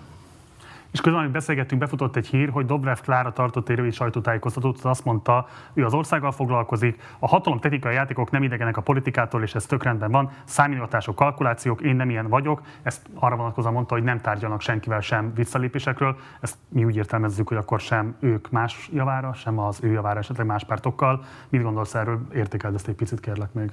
Te én azt gondolom, hogy senkit nem lep meg, hogy Dobrev Klára nem tervez visszalépni, sem azt, hogy hogy nyilván most hármunk közül az eddig már nagyon nagy publicitás kapó nyilatkozatoknak megfelelően az ő javára sem tervez senki visszalépni. Tehát ez egy olyan nyilatkozat, ami számomra új információt nyilvánvalóan nem. Se gondolt, hogy esetleg Jakab Péter húzhat egy ilyet? Jakab Péter, ez egy érdekes dolog, tehát nyilván nekem, ahogy mondtam, eleve a Momentum és a Jobbik szavazóira számítottam leginkább, az, hogy Aka Péter nem csak a DK-val kötött egy üzletet annak idején, és hát hogyha Dobrev Klára most elutasítja a hatalomtechnikai szövetségeket, hát nem utasította el akkor, amikor éppen a DK-val kötöttek egy ilyen szövetséget annak idején. Én azt látom ebben, hogy ha a jelölteket megnézzük, ezek a, elsősorban természetesen a Jobbikot, mint közösséget, és a Momentumot, akkor az ő támogatásuk az szerintem kritikus lehet, nem csak most ebben a második fordulóban, de abban is, hogy egy olyan szövetséget építsünk fel, amelynek egyébként óhatatlan, hogy a DK is részese lesz majd, de ennek a szövetségnek az élén ki lehet választani egy olyan jelöltet, és ebben a Jobbiknak, a szavazóinak és a Momentumnak, a szavazóinak óriási szerepe van, aki tényleg képes Orbán Viktort legyőzni. Márkizai Péter miniszterelnök jelölt, köszönöm szépen, hogy itt voltál velünk, és várunk majd vissza a stúdióba későbbiek folyamán hiszen folytatódik majd nyilván a következő napokban is az előválasztás, és mi magunk is egyébként készülünk további műsorokkal. Például rögtön már holnap este, péntek este 8 órától lesz egy következő műsorunk, amiben kifejezetten ellenzéki kampányokat hívtunk el azért, hogy elemezzük velük azt, hogy mi volt a sikerüknek a titka, vagy adott esetben mi az, amiben nem tudtak úgy teljesíteni, mint azt az előzetes várakozásaik alapján remélték. Érkezik hozzánk Jánbor András, Csordás Net, Tordai Bence, Hatházi Ákos, Schwarz Kifer Patrik, és még sokan mások, tehát érdemes ezt holnap is elnézni hozzánk itt a Partizánra, úgy a YouTube csatornánkon, mint a Facebook oldalunkon. Ha a teljes line is kíváncsiak lennétek, és miért lennétek rá kíváncsiak, akkor pedig érdemes kifejezetten a Facebook oldalunkon követni a híreket. Ez az adás most véget fog érni azonnal, de ha esetleg később csatlakoztál volna be, akkor ajánlom neked, hogy pörges vissza, és nézz vissza a korábbi interjúinkat is. Itt volt velünk László Robert, illetve Szabó Andrea, akik korábban voltak választási szakértőink az egyes előválasztási hétértékelő műsorainkban. Itt volt velünk Ruf Bálint, politikai tanácsadó, illetve meghívtuk mind az öt miniszterelnök jelöltet, akik közül Karácsony Gergely, Fekete Győr András és Márkizai Péter is elfogadták a meghívásunkat. Ezeket az interjúkat is meg tudod nézni, hogyha visszapörgetsz majd. Munkatársaim nevében nagyon köszönöm a megtisztelő figyelmed, Mindenképp iratkozz fel a csatornára, lájkold a Facebook oldalunkat, illetve a lehetőséged már akkor fizess elő a Partizánra a Patreon felületünkön keresztül. Ennek a linkjét megtalálod a leírásba. Én Gulyás Márton voltam Budapestről, jó éjszakát kívánok, ciao.